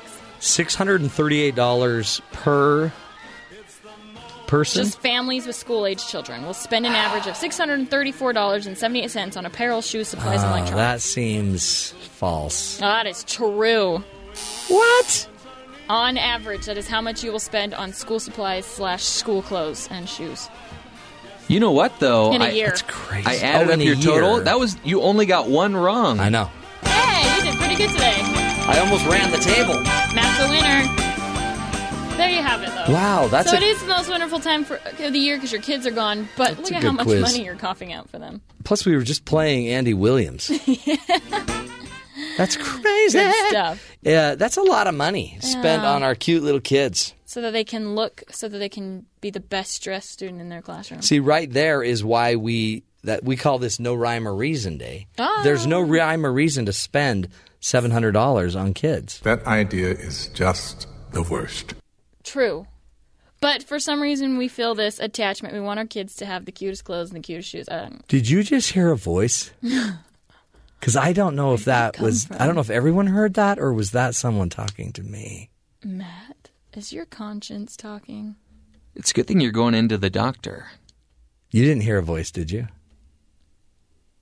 It's No. talking about that What? idea was the worst. That must have just been in my head. Well, good luck sending your kids back to school. No rhyme or reason for that. No Thanks, rhyme or reason for Caitlin. that. Good quiz. I like You're quizzes. welcome. I almost had. I almost. I almost ran like the whole testing table. Matt's brain. He sits here for three hours. He needs to work his brain. I stood for a minute and I got all winded. Well, he's wearing that collar, so there are more fluids Yeah. flowing to his brain. Oh, I'm, I'm, I'm going to start wearing my Q collar so I don't get concussions in the show. That's a great idea because that happens often. You have no idea how many times I've Better fallen out of this chair. Stefania back in here to talk about head concussions again. We ought to. I could. Anyway, we concussions in the office. We've got a uh, we got a lot to talk about. Next hour, we will be getting into what you do as a parent with your kids and how it might be impacting uh, their success or not. So, uh, not just all the school stuff you got to do, but are the ways that you parent your kids sabotaging their own success in school? We'll get to that with Heather Ann Johnson. Plus, uh, our good buddies from BYU Sports Nation will be with us next hour, of course. And we're going to talk about a, a, an employee that stole $6.7 million in ink, printer cartridges. Big money. Stick with us, folks. This is the Matt Townsend Show, helping you live longer, love stronger, and make it through the uh, start of school season. We'll be right back.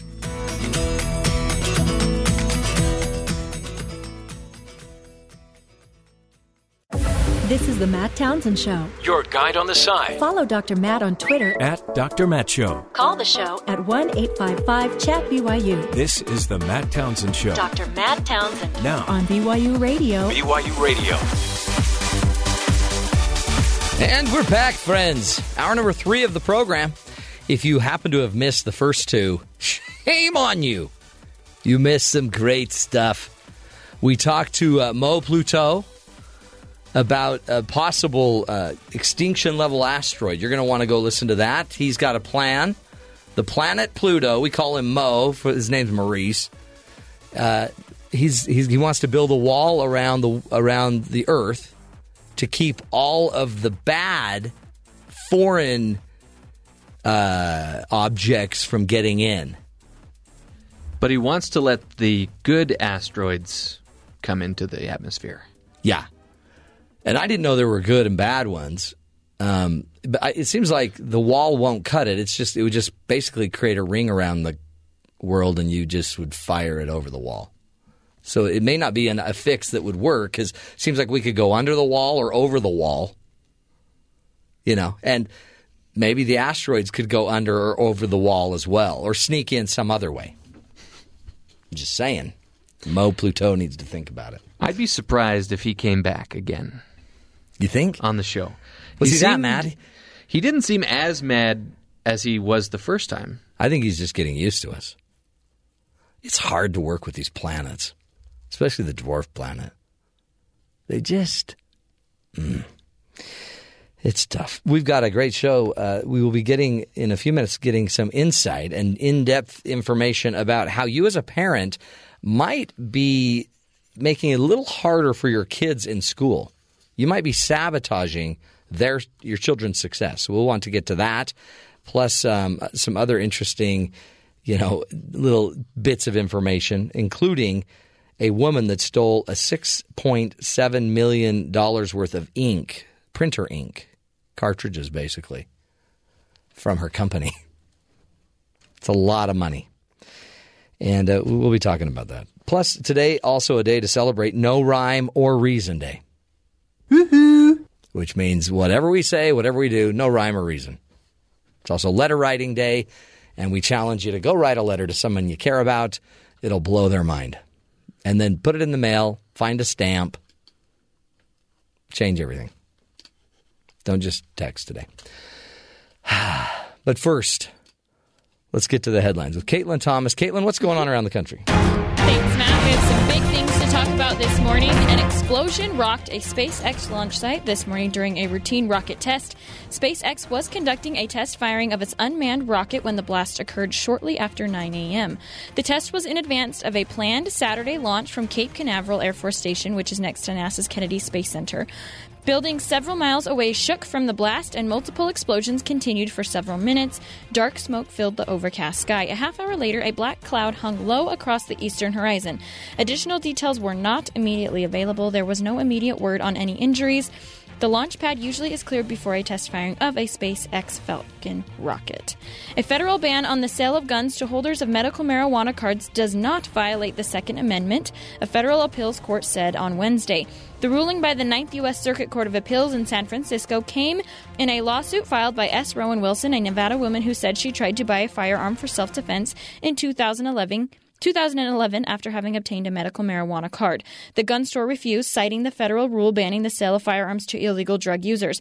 Marijuana remains illegal under federal law, and the Federal Bureau of Alcohol, Tobacco, Firearms, and Explosives has told gun sellers they can assume that a person with a mar- medical marijuana card uses the drug. And lastly, the U.S. Centers for Disease Control and Prevention confirmed yesterday that frozen strawberries imported from Egypt are the cause of an outbreak of hepatitis A spanning Ugh. six states. The outbreak was initially traced to smoothies from certain tropical smoothie cafe restaurants, but upon further investigation, the CDC deduced that the imported berries in the smoothies were the cause. An estimated 55 people have gotten sick, with the majority of those cases in Virginia, where the outbreak originated. Huh. So So don't eat smoothies. Don't eat Smoothies. smoothies. Smoothies are evil. That's it's funny because I always thought they were really healthy. I. That's not why- if your strawberries co- or the yeah the strawberries come from Egypt. Yeah, if they're contaminated, that's a That's the problem. problem. How do you know if your strawberries come from Egypt? Ask. Their accent could be. Maybe there's a. Uh, Didn't Donald Trump have a moratorium on strawberries from Egypt? No. Maybe someday. If you claim that your strawberries from Egypt are not bad for you, then you are just in denial. We're just denying. I mean, because aren't some strawberries from Egypt good strawberries and some strawberries bad strawberries? Well, that was a joke. Denial. In that case, denial. denial isn't just a river I got in it. Egypt. It's just- so. Thank you. Man, when you have to walk out the joke. Well, I, it, a joke um, would be funny. Not always. Sometimes it's just clever. Yeah. And he didn't really have to work for that. He just Aren't you the one, Terry, that always, when someone says, "Oh, I've got to tell you that was so, something that was so funny," then you're always like, "Well, no, that wasn't funny." Yeah. Or when they go, fun fact, it's really not fun. Usually a fact, but mm, not interesting. Even hardly a fact. Yeah. Or little candy bars that are called fun size. I would have more fun Yeah. if it was bigger. Yeah, They're not fun. Nothing fun there. That's just a lot of work, a lot of excess. Hey, um, we got to get to a- a really important story. Of course, on the show, we try to help people live healthier lives, happier lives. And we want you to be honest, too, in your dealings with your fellow man. Uh, one way to do that is don't steal, right? Don't steal. Can't. A Las Vegas woman stole printer ink worth six million seven hundred thousand dollars. That's a lot of ink. Jennifer McCain Bray worked as a purchasing agent for the Las Vegas Valley Water District, a public utility. She ordered millions of dollars of extra printer ink and toner. They would bring it, they would deliver it, and then she would ship it off to New Jersey and resell it. And she pocketed a lot of money. You know? Till the FBI put up a big stink about the ink. Right? And then they gave her a slip the color of pink. Maybe she didn't think. No, just she's just got to think. Without a nod and a wink. Until some rat fink turned her in. No more rhymes now, I mean it. Anybody want a peanut? Yeah! Today, folks, again, no rhyme or reason. No rhyme or reason day. It's the unofficial holiday dedicated to the English language idiom no rhyme or reason, which means something that occurs without any purpose or explanation. Like right there when I just took an ink story and turned it into a rhymathon. You know, I actually did some digging and I found some audio.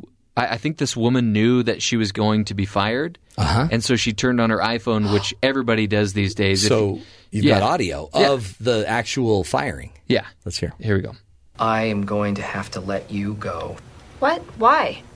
Why? Well, theft and stealing. Stealing? Are you serious? Yeah. I am.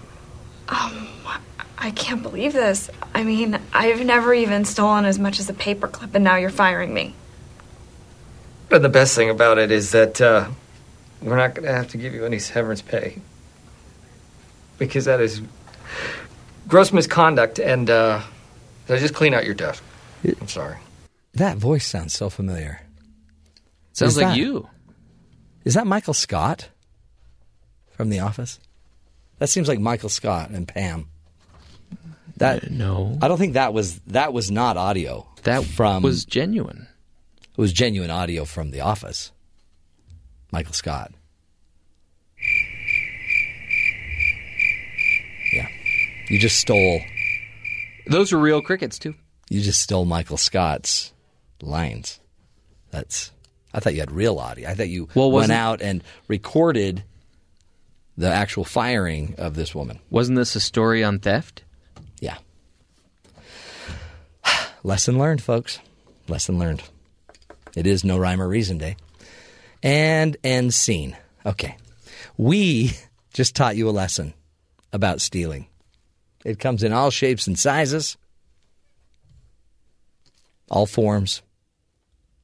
Now, speaking of stealing, Terry, take it away. What? What? Who? You should just take it away. For what reason? I just was turning it over to you to do your thing. We've had a guest on recently about presidential transitions. Remember that guy? Talking about the importance Yeah, right. of uh, of having some plans You so that once you are elected, you can start planning ahead so you're Mhm. ready to go. Clinton and Trump's transition teams right. are in the exact same building in Washington, D.C. That's embarrassing. They make awkward neighbors, this says. Both candidates' transition teams working in the same office building near the White House, trying to keep a lid on their secrets. Both transition teams have warned members not to talk to reporters or, dis- or discuss sensitive business in the elevators or corridors. The hallway bathrooms now have locks on them, so you can't overhear anyone talking. Yeah. They're in there. Good. And two sources familiar with the process said they expect both teams to conduct sensitive meetings offsite to avoid tipping off what they're working on, which includes crafting internal policy documents and vetting potential candidates for thousands of government jobs. It's the first time in history that two opposing transition teams are working out of the same government provided office building. Well, did the real estate agents not say something? It's a consequence of new laws meant to formalize preparations for the handoff of presidential power. Yeah. So the laws are set up that they, the government will provide some office space. Hmm. just happens to be in the same building, in the same room. So it's the first time they've ever had this this this specific situation. Wow, that's embarrassing. So you can see little office hijinks going on. Totally. Speaking of uh, embarrassing, what if you are a teenage girl and I mean, it's rare. You've seen those little baby swings, the kid swings that you put your kid in, the legs are already set. And well, these this teenage girl in Great Britain, I, I guess a, a girl cl- got trapped in one of these swings This was at a playground. at a playground. You know the the full the, the- you have the the normal swing, Yeah. But then you have like the baby swing, which has like a full seat. so Not that- meant for a 14 year old girl. Right. Meant for just a tiny baby. And so the firefighters in Wolverhampton, England, responded over the weekend to a local playground report. One 14 year old girl got trapped in the swing designed for the baby, of course. And then another fire department, about one hour away, had a report of another teenage girl getting trapped in the same, I mean, in the, in the same type of swing. What is the deal? The photographs look very painful. Yeah. Uh, seems like it's an easy fix. I'm stuck! Janice, I'm stuck! Ah, this hurts! This hurts! This hurts! This hurts! Listen to Janice laugh. She doesn't seem all that concerned.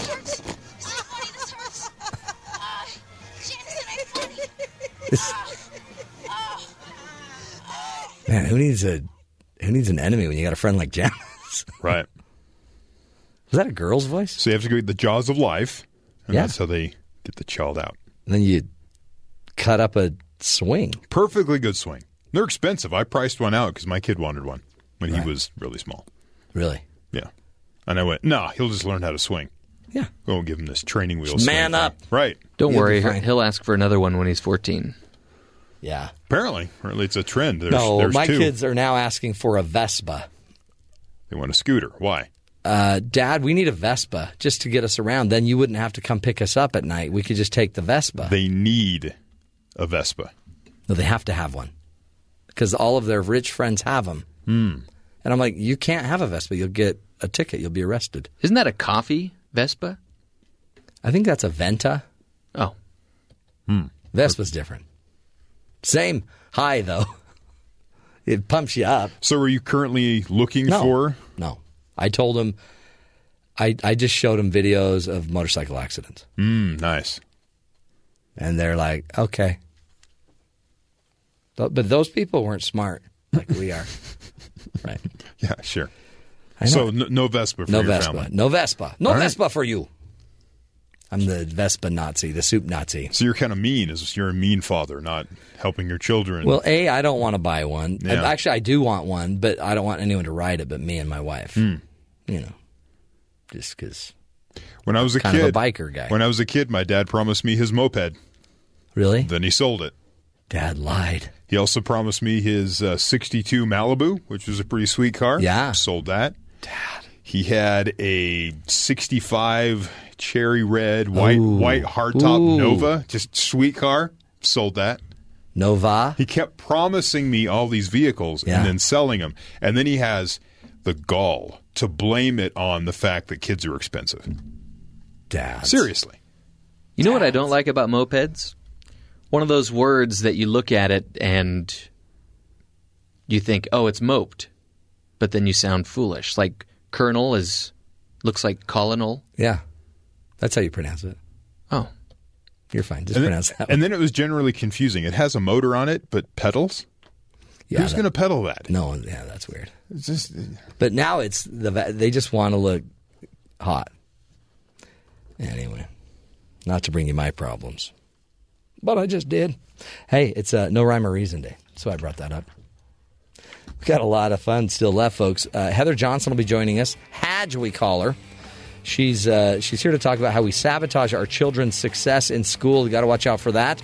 Plus, the good brethren at BYU Sports Nation will be joining us, finding out what's on their show at the top of the hour, and then our hero story, of course. Stick with us, folks. So much more to learn. This is the Matt Townsend Show. We'll be right back.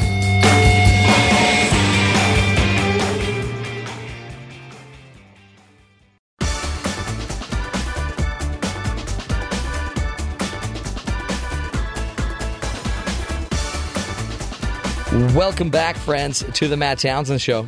Heather Ann Johnson's here. Hadge, we call her. You're soaking in it. You're soaking in it. That is not Madge. Madge is, you know, the old uh, uh, Palmolive lady. I think that you'd have to soak your hands in. But Heather, we like to soak in. She gives us parenting skills, tools. She works as a professor here at BYU and is um, has self-published a book, Family Fun Fridays. Her job is to teach us how to be how to create a great family and a great family culture, a great family environment. She also has a wonderful website, familyvolley.com, a wonderful resource for all of us. Today we're talking sabotaging our children's success in, in school. Apparently, we're not doing something right. Now, uh, apparently, do? we can make some mistakes, unfortunately, right? My kids tell me that all the time. They tell you you're messing up. yeah, like Dad, you need to focus on parenting more. That's always what you love to hear. It's kind of rude. Let's hope it's coming from your teenagers. It is, and they, that's usually right when they say, "I want to." We need a Vespa. Right, right. I heard that. Not to be confused with, I loved the uh, coffee drink. Yeah, Right. Not to be Venti. confused. A venti, Venti? Yeah. a venta, venti. Yeah. Yeah, not to be confused with that.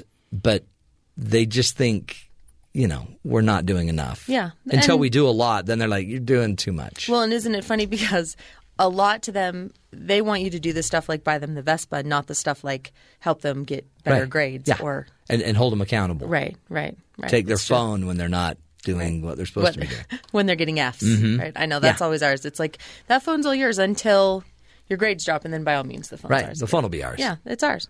So we do lots of things, unfortunately, that kind of sabotage. We're we're back into the you know the routine of school. Our kids are back, whether we're homeschooling them or they're in school, and there's things we do that I don't know set them up for failure instead of success, right?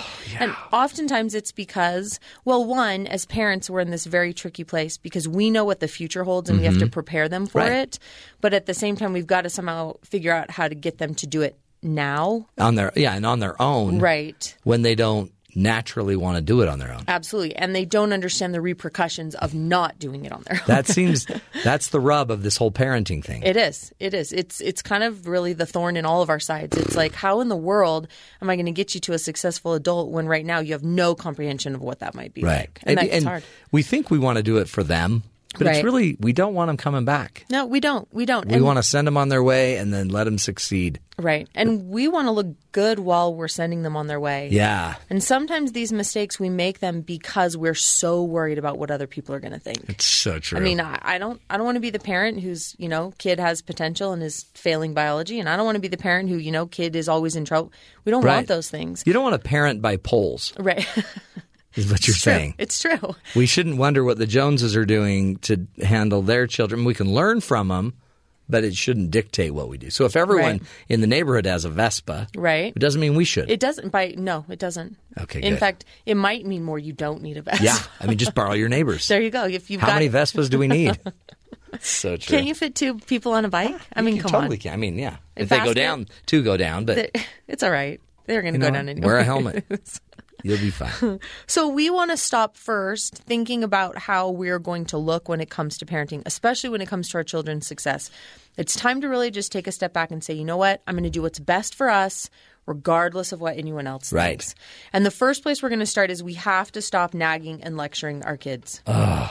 It doesn't work. It doesn't work, but it's our go to always, Yeah. right? And the thing is, we usually don't start nagging our kids about their homework or their schoolwork until there's a problem. Right. And this is also a problem because when everything is fine, we have nothing to say.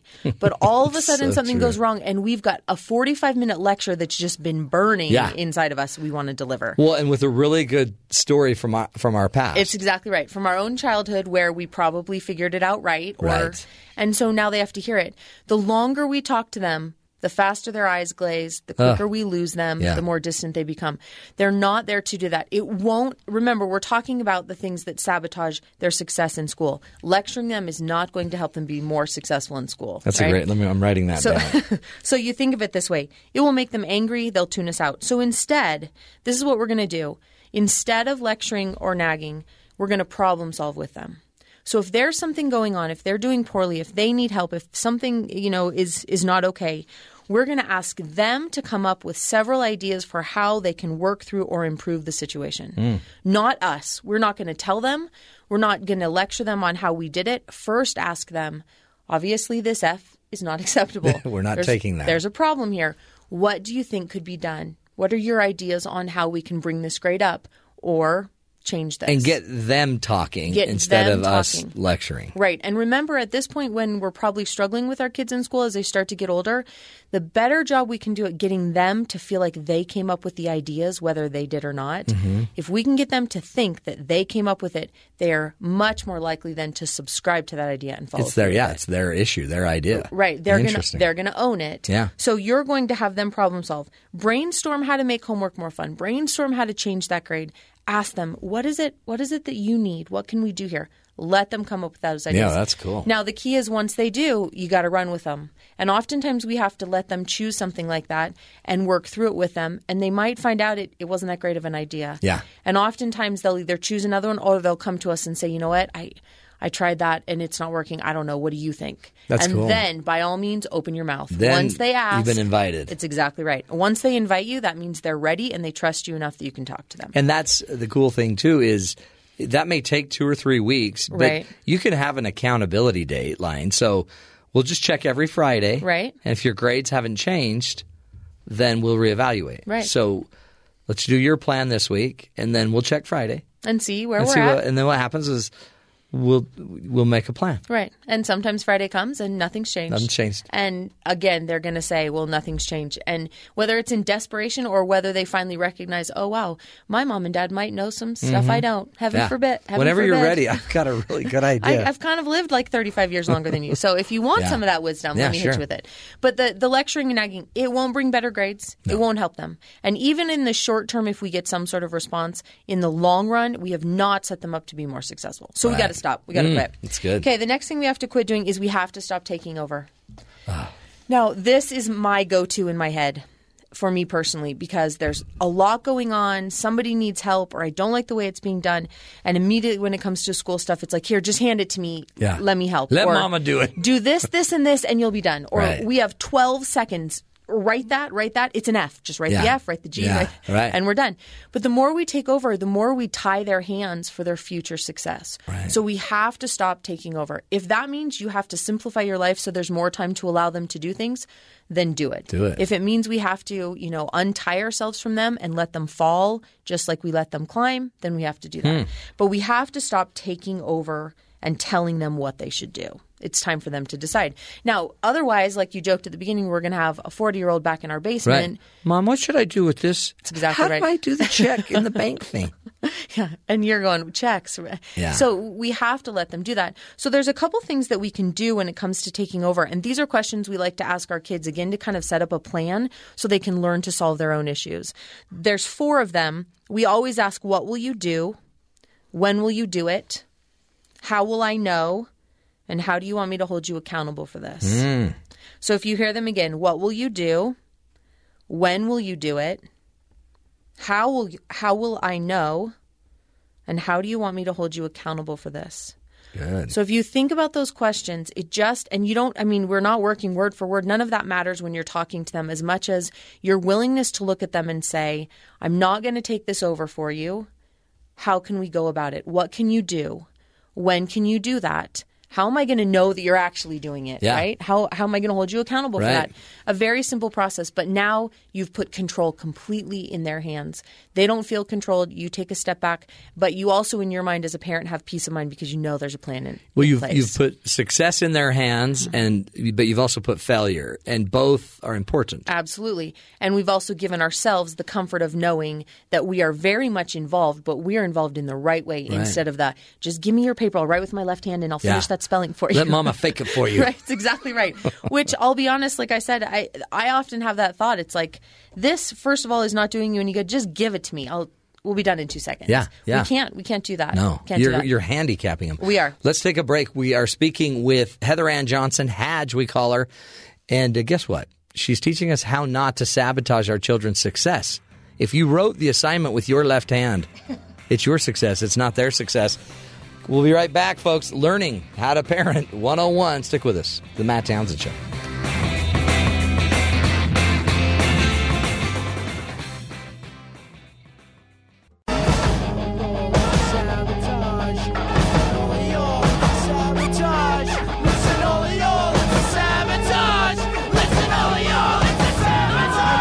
Welcome back, friends. A little bit of darkness for you as we get back to Heather Ann Johnson. That is, uh, that's the Beastie Boys sabotage. that, that that took me back a little bit. Did it? Yeah, that's Did your parents let you listen to that stuff? not so much, but I mean stuff's on the radio, so I'm I've got some like Yeah. I shouldn't date myself, but No, go ahead. some no, it's okay. some some high school flashbacks a little bit there. I've heard that song before. You know what? Great. We were just talking about tennis. Um, I found something really valuable if you want to use it in your tennis game. Let's hear it. Take music. Okay. Practicing tennis with music, whole Im- different thing. Improves your game. Oh my heavens! Really? It really does. And because my kids were taking lessons while we were playing, and the coach was playing music, and then I talked to him about the psychology of it, and he said it takes your mind off of your swing, your your uh, your tennis moves.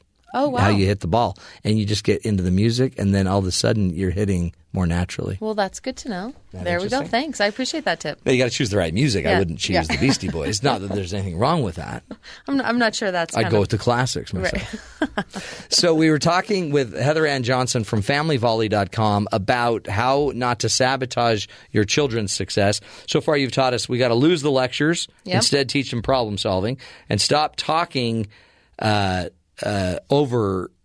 What how'd you say it? Stop Taking- just taking oh, over, stop taking it for over everything for them, and let them build their own plan with you, Right. and, let them manage it. Absolutely. And let them be in charge. And remember, this isn't a teenager we're working with.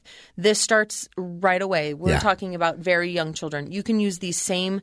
I mean, our two year old doesn't want to lecture just like our 14 year old or our 18 year old doesn't, right? I don't know very many people that want to lecture. Not so much. We as, don't. as a guy that lectures a lot, But not it's, a lot of people it's our, want that. Our default, we don't know what to do, or we don't know what questions to ask, or we don't know how to set them up, and so as a result, we go to the only thing we know. Yeah. Right. And so we Yeah. do that. So a couple other things. It's really important that we stop focusing on the future benefits of school.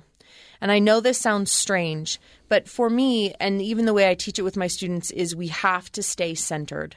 And this is where we started our discussion today. It's so tricky because in our home, I know, my husband knows what our kids need to do in order to be successful, to get into college, to get a good, you know, job. Right. We know those things. But if I'm constantly hitting them with that when I'm helping them with school, instead of focusing on what's happening right in front of them, I've lost them. Right. And so uh, I can even remember specifically our son, he was probably in second grade and he was just learning basic multiplication. And he was sitting in front of me and he couldn't, two plus or two times two was not making any sense. Hmm. And we used, you know, candy and beans and blocks and I'd just been through it all and it wasn't quite clicking yet.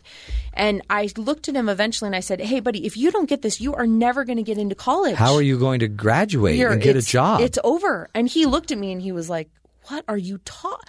I just am trying to figure out this stupid two times two. I call it. I mean, he. The I'm only not thing, going to college for 15 years, mom. well, the only thing really a, a second grader knows about colleges in our home is that that's where his mom goes to teach some people. He knew he had no concept of what that was, and so as soon as I said that, in his mind the thought is, "Gee, she's not even listening. Call. We're not even talking about college. crazy. It is.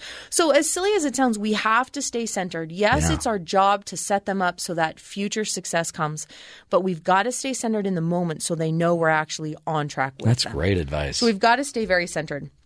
Other things. It's funny, we insist in as parents on long study sessions. That feeling of you will sit here until that work's done. Right. Right?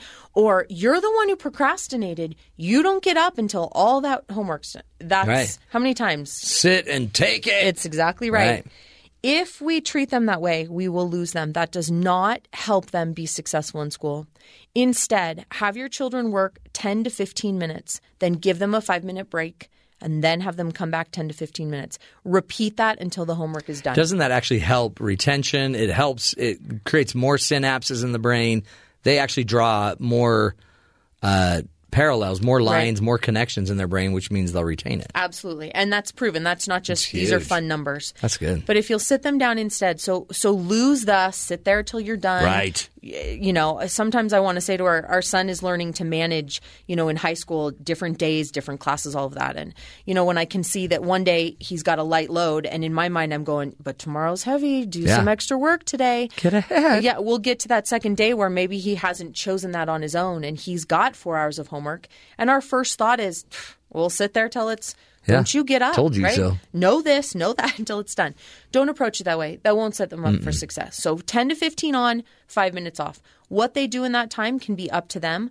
Lots of times, if you can make it more productive, getting energy out, being more physical, getting a snack, going for a walk, it will help them. Huge. And make it a fun space. I remember high school going over to a girl's house and there'd be 10 of them there studying, but they were actually studying. Right.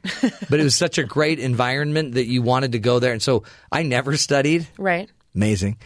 And um, but I, when I'd go there, I had to study because I had to pretend like I was studying. Right. Right. I didn't really study; I was just pretending. It was okay because there were 10 girls a, there. a great environment, and then a break. Then we could all laugh. Then get back to work. then get back to work. Huge. And we know that too. I mean, if we think back to whether it was our study days or things now, it, it's really, you know, we hear it called, Covey calls it sharpening the saw, where you give it what you have, but then you get up and you take that break and you sharpen Right. your saw so you can go back and you can attack it Good with stuff. more. Give us one more. What's one Uh, more? One, more tip. more.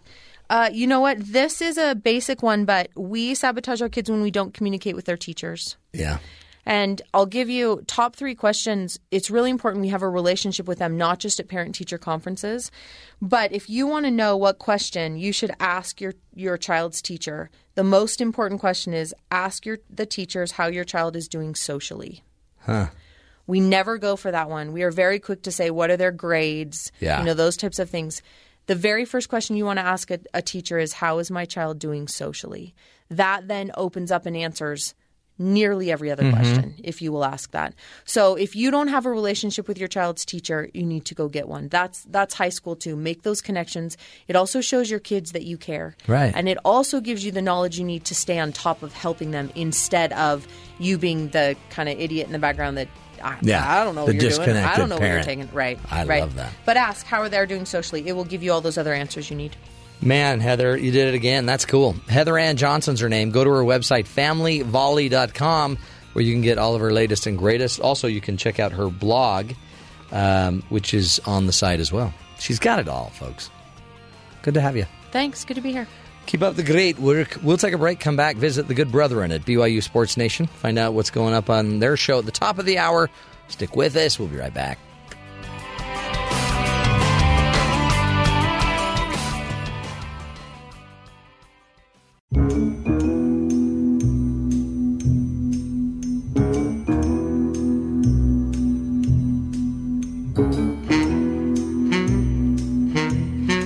We are back, folks, with our good friends from BYU Sports Nation, Spencer and Jarom. Hello, gentlemen. Hello, Yo, Matthew. The spirit of Harambe is alive. The spirit of Harambe is alive. That's such a strange thing to bring up. It's a hot topic, Matt. Is it? Yep. Well, it's it's fun to see. There's always random shout outs to Harambe. Well, co- according to the Philadelphia Zoo, Yeah. they have been inundated with suggestions to name its newborn baby gorilla Harambe. Really? Harambe dos. Harambe dos, el segundo, the second. Um, I did not realize people were still. I, I've got to get out there more. M- My peeps, uh, my peeps, my close people, they they're not bringing up Harambe much. I went to It's the more- cold. it's yeah. more socially. I went to the Okay. Coldplay concert last night, and there were a bunch of signs. And Chris Martin, the lead singer of Coldplay, was like, "You know, I've seen a lot of great signs on this tour as I've been around." But I think the one with the shout out to Harambe might be the greatest that I have seen thus far. That is so great. I've got to bring up more Harambe. We, we're we're going to do a piece on Harambe. Okay. That's- the legacy of Harambe. Hey, do you guys know? I know Jarom knows. Today we're celebrating a, a very special anniversary at BYU. Our Independence Day. Yes. We just watched the clip from the movie Independence Day to get in the mood. Did it help? Nope. It was like, wait, BYU wants to get into the Big 12, so what's the point of this? So that it was uh, 2010, six years ago on September 1st. BYU declared independence. They are. They were. Is this a good? Was this a good move? A good? Where are we? Listen, if BYU absolutely. gets into the Big 12, it will be the greatest move in the history of BYU sports. Well, re- regardless of that, in my opinion, it was still a good move because BYU was able to get a contract with ESPN, was able to play better schedules, was able to enable uh, BYU TV to use it to its fullest. Uh, Plus, it know, created your jobs. I already had a job here. That's uh, but yeah, um, yes, we continued to That- have a that helps. job or got a job here in the case Yeah. of Spencer. Yeah. um, yeah. I, I think it was a good move for BYU uh, for BYU football. Now there have been times where it was like, oh, it'd be cool to be back in the Mountain West, but I haven't thought that for a couple of years now. What What do you think the move did for Harambe? Well, if he could speak, um, one, he's a gorilla. It didn't do much for him, but it got his name on a sign at the Coldplay concert last That's night. and shout out. Well, He made- Independence did. He made the show. He made the show. Is uh, y- you guys are, are you are you more excited to talk about the season starting, or are you more excited to talk about the the potential expansion of the Big Twelve? It's funny that you asked that because we discussed that very thing yesterday in our pre-production. meeting. Really? For me, it's actual football in two days, man. Play Yeah. ball. Let's play ball. That that's something you can control, right? Hey, play the game, win the game. You play to win the game. So I'm, I'm excited for the season, man. Two days away, it's crazy. Okay, what, what's your what's your gut feeling on this first wins game? by- BYU wins by scoring in the 30s and holding Arizona to something in the 20s. Really? Yeah. Wow, you just knew. You just went right to it. I've been saying. So Jarom has given himself a pad of thirty-nine to twenty I don't. or I don't do s- thirty-one to twenty. I don't do scores. I have no idea. Yeah. Yeah, you don't want to. 30s to yeah, it could be 39 to 20. That's or a- thirty-one or to 31 29. to 29. which 29 is a super weird number. But you know that's a good that's a good spread. But one will be in the some good thirty. BYU will be in the thirties, and Arizona will be in the twenties. Twenty-nine is a prime number, right? I was just thinking about that. Yes. What's uh, what's your So take, prime. Spencer? Isn't 31 also prime? My take is that BYU will score at least 27 points, Hmm. and they will beat Arizona. Th- It would be very disappointing if BYU lost this game. Do you think the offense is going to blow us away? I don't know that the offense will blow us away just because of the way it's designed. I think people will Pretty look at what BYU used to do under Robert Anae and in the Yeah. recent past and go fast, go hard and running a ton of plays. Granted, they slowed down last year, but still, just the excitement created by the offense BYU was running compared to the pro style, it's just it just feels kind of boring because it's like, all right, run off tackle, uh, play action pass to the tight end for five yards. Right. Uh, Love me a play action pass. Yeah, fullback dive up the middle, first down. You know, Yeah. it- it- Chip, it's chip, chip, chip, exactly. chip. It's going to be more methodical, more chip away, and it might not be as exciting as fans hope for. But then there's this dynamic of BYU has Taysom Hill and Jamaal Williams, who are both capable of doing something special on any given boring play. Mhm. So there will be some whoa, but overall, I think more methodical. Taysom Hill's fourth year starting for the Cougars. Taysom going to Taysom. Taysom gonna tase him. Taste, gonna taste, taste, taste, taste, taste. I love that song. I didn't know that was about Taysom. Twas. Twas. Twas. Hey, uh, you guys still doing your show though, right? We certainly are. Props, Bob. Props, Har- Haram. Harambe. Haram. I'm trying to find a little nickname. but It's a hard name to. You can call him Bay. Just call him Harry. Don't call Or him Bay, anything. yeah, Bay. Bay. Harambe Hey, is Bay. Uh, what's uh, what's on your show? Oh, we've got so we've got an interesting show today because we feature Stewart Mandel of Fox Sports, and he has spoken a ton on Big Twelve expansion. And quite frankly, he was one of the outspoken guys that said that Big 12 expansion was not going to happen this year. And then all of a sudden, the script was flipped, and they're Hmm. like, "Yeah, we're uh, fully going to explore expansion." Uh, it was a unanimous vote, and so it'll be interesting to hear what he says about that and where the Big 12 in his circles stands in terms of expansion. Not to mention, he projected a ton of points in the BYU Arizona game. Really? Yes. And so in favor of BYU? a ton, Five. a ton of offense. On both sides. Well, 45 40. Wow. Why? Why is he calling for a 45-40 game? Because damn defense is stink, Spence. Does That's BYU's thinks, defense stink though? Man. If they're giving up 40? Yeah. I don't think they're going to give up 40. I don't think so either. So But why does that's why does he think that they're Yeah. going to give up? Yeah, 40? you We got to pick ask his him. brain. Yeah. Yeah. We will ask him. Plus, we went uh, two on one with Mike Empey. He gave us some news regarding the status of Kyle Johnson and Brad Wilcox, who uh, a little bit unexpectedly haven't been uh, in the mix in fall camp. He'll Yes. tell us why and if they will play at all this season. They're returning starters on the O line. Also, in the Hmm. words of our good friend Tom Petty, Matt Townsend, BYU is running down a dream. Wow. Free horses? Oh wait, that's the Jimmy Fallon. Taysom Hill, Jamaal Williams, they are back. Yeah. And they haven't been back for a full season since 2013, meaning they made it through the season healthy. Both of them. Oh boy, bosom buddies. But they did something extraordinary that season when they got through it healthy. So we will dive into what that means or could potentially mean for BYU in 2016. Mm. This is exciting.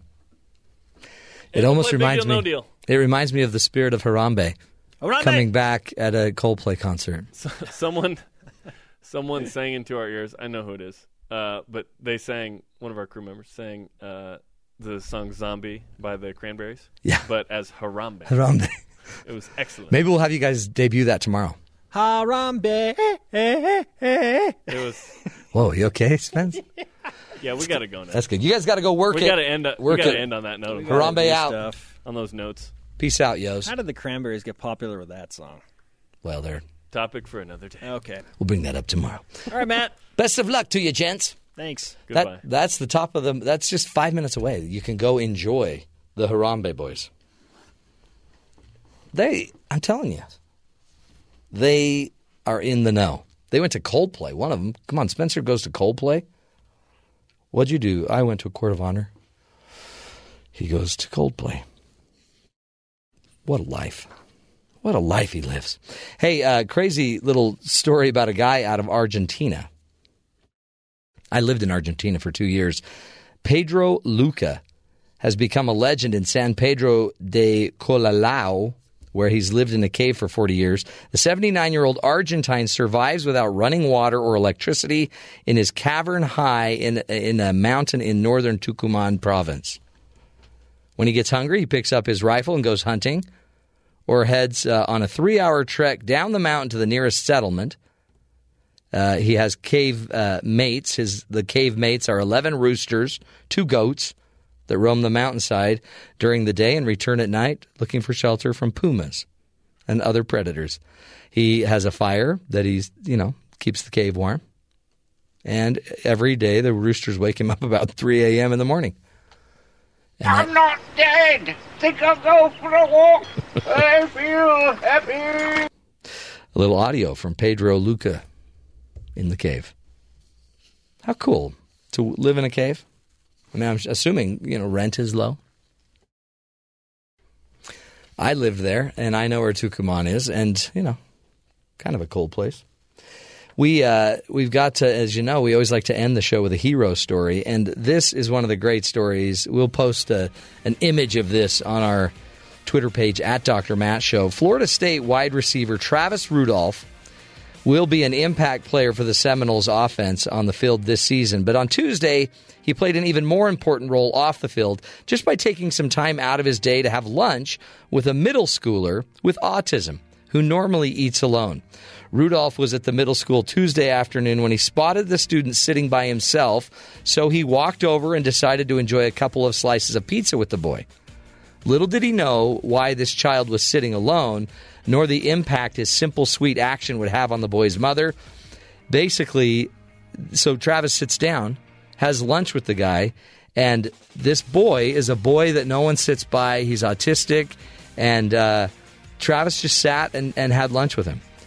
And this is what uh, the mother wrote about on her Facebook page. She said, Now that I have a child starting middle school, I have feelings of anxiety for him, and they can be overwhelming if I let them.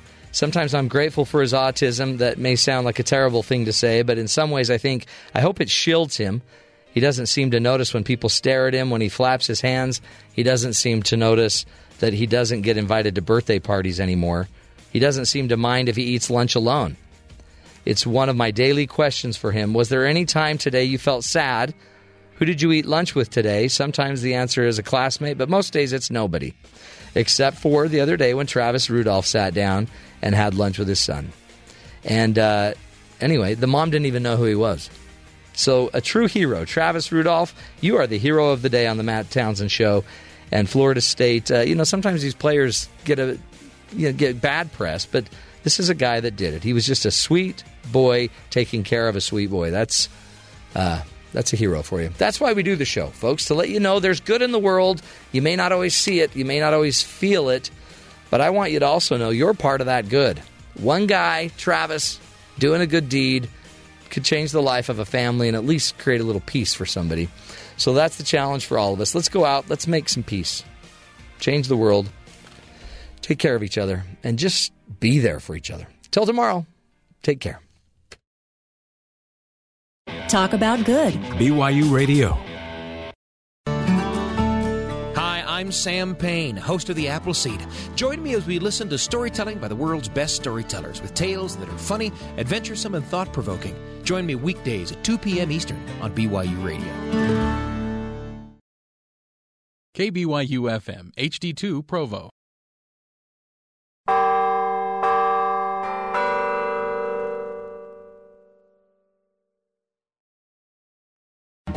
Next on BYU Sports Nation, running down a dream. What kind of production do you expect from a reloaded BYU rushing attack? Fox Sports Stewart Mandel anticipates a lot of offense in Saturday's game. He'll join us live with his projected point total. And will BYU get into the Big 12? Plus, the mastermind of the BYU offensive line, Mike Empey. What does he expect from his guys after losing two significant players? Let's go.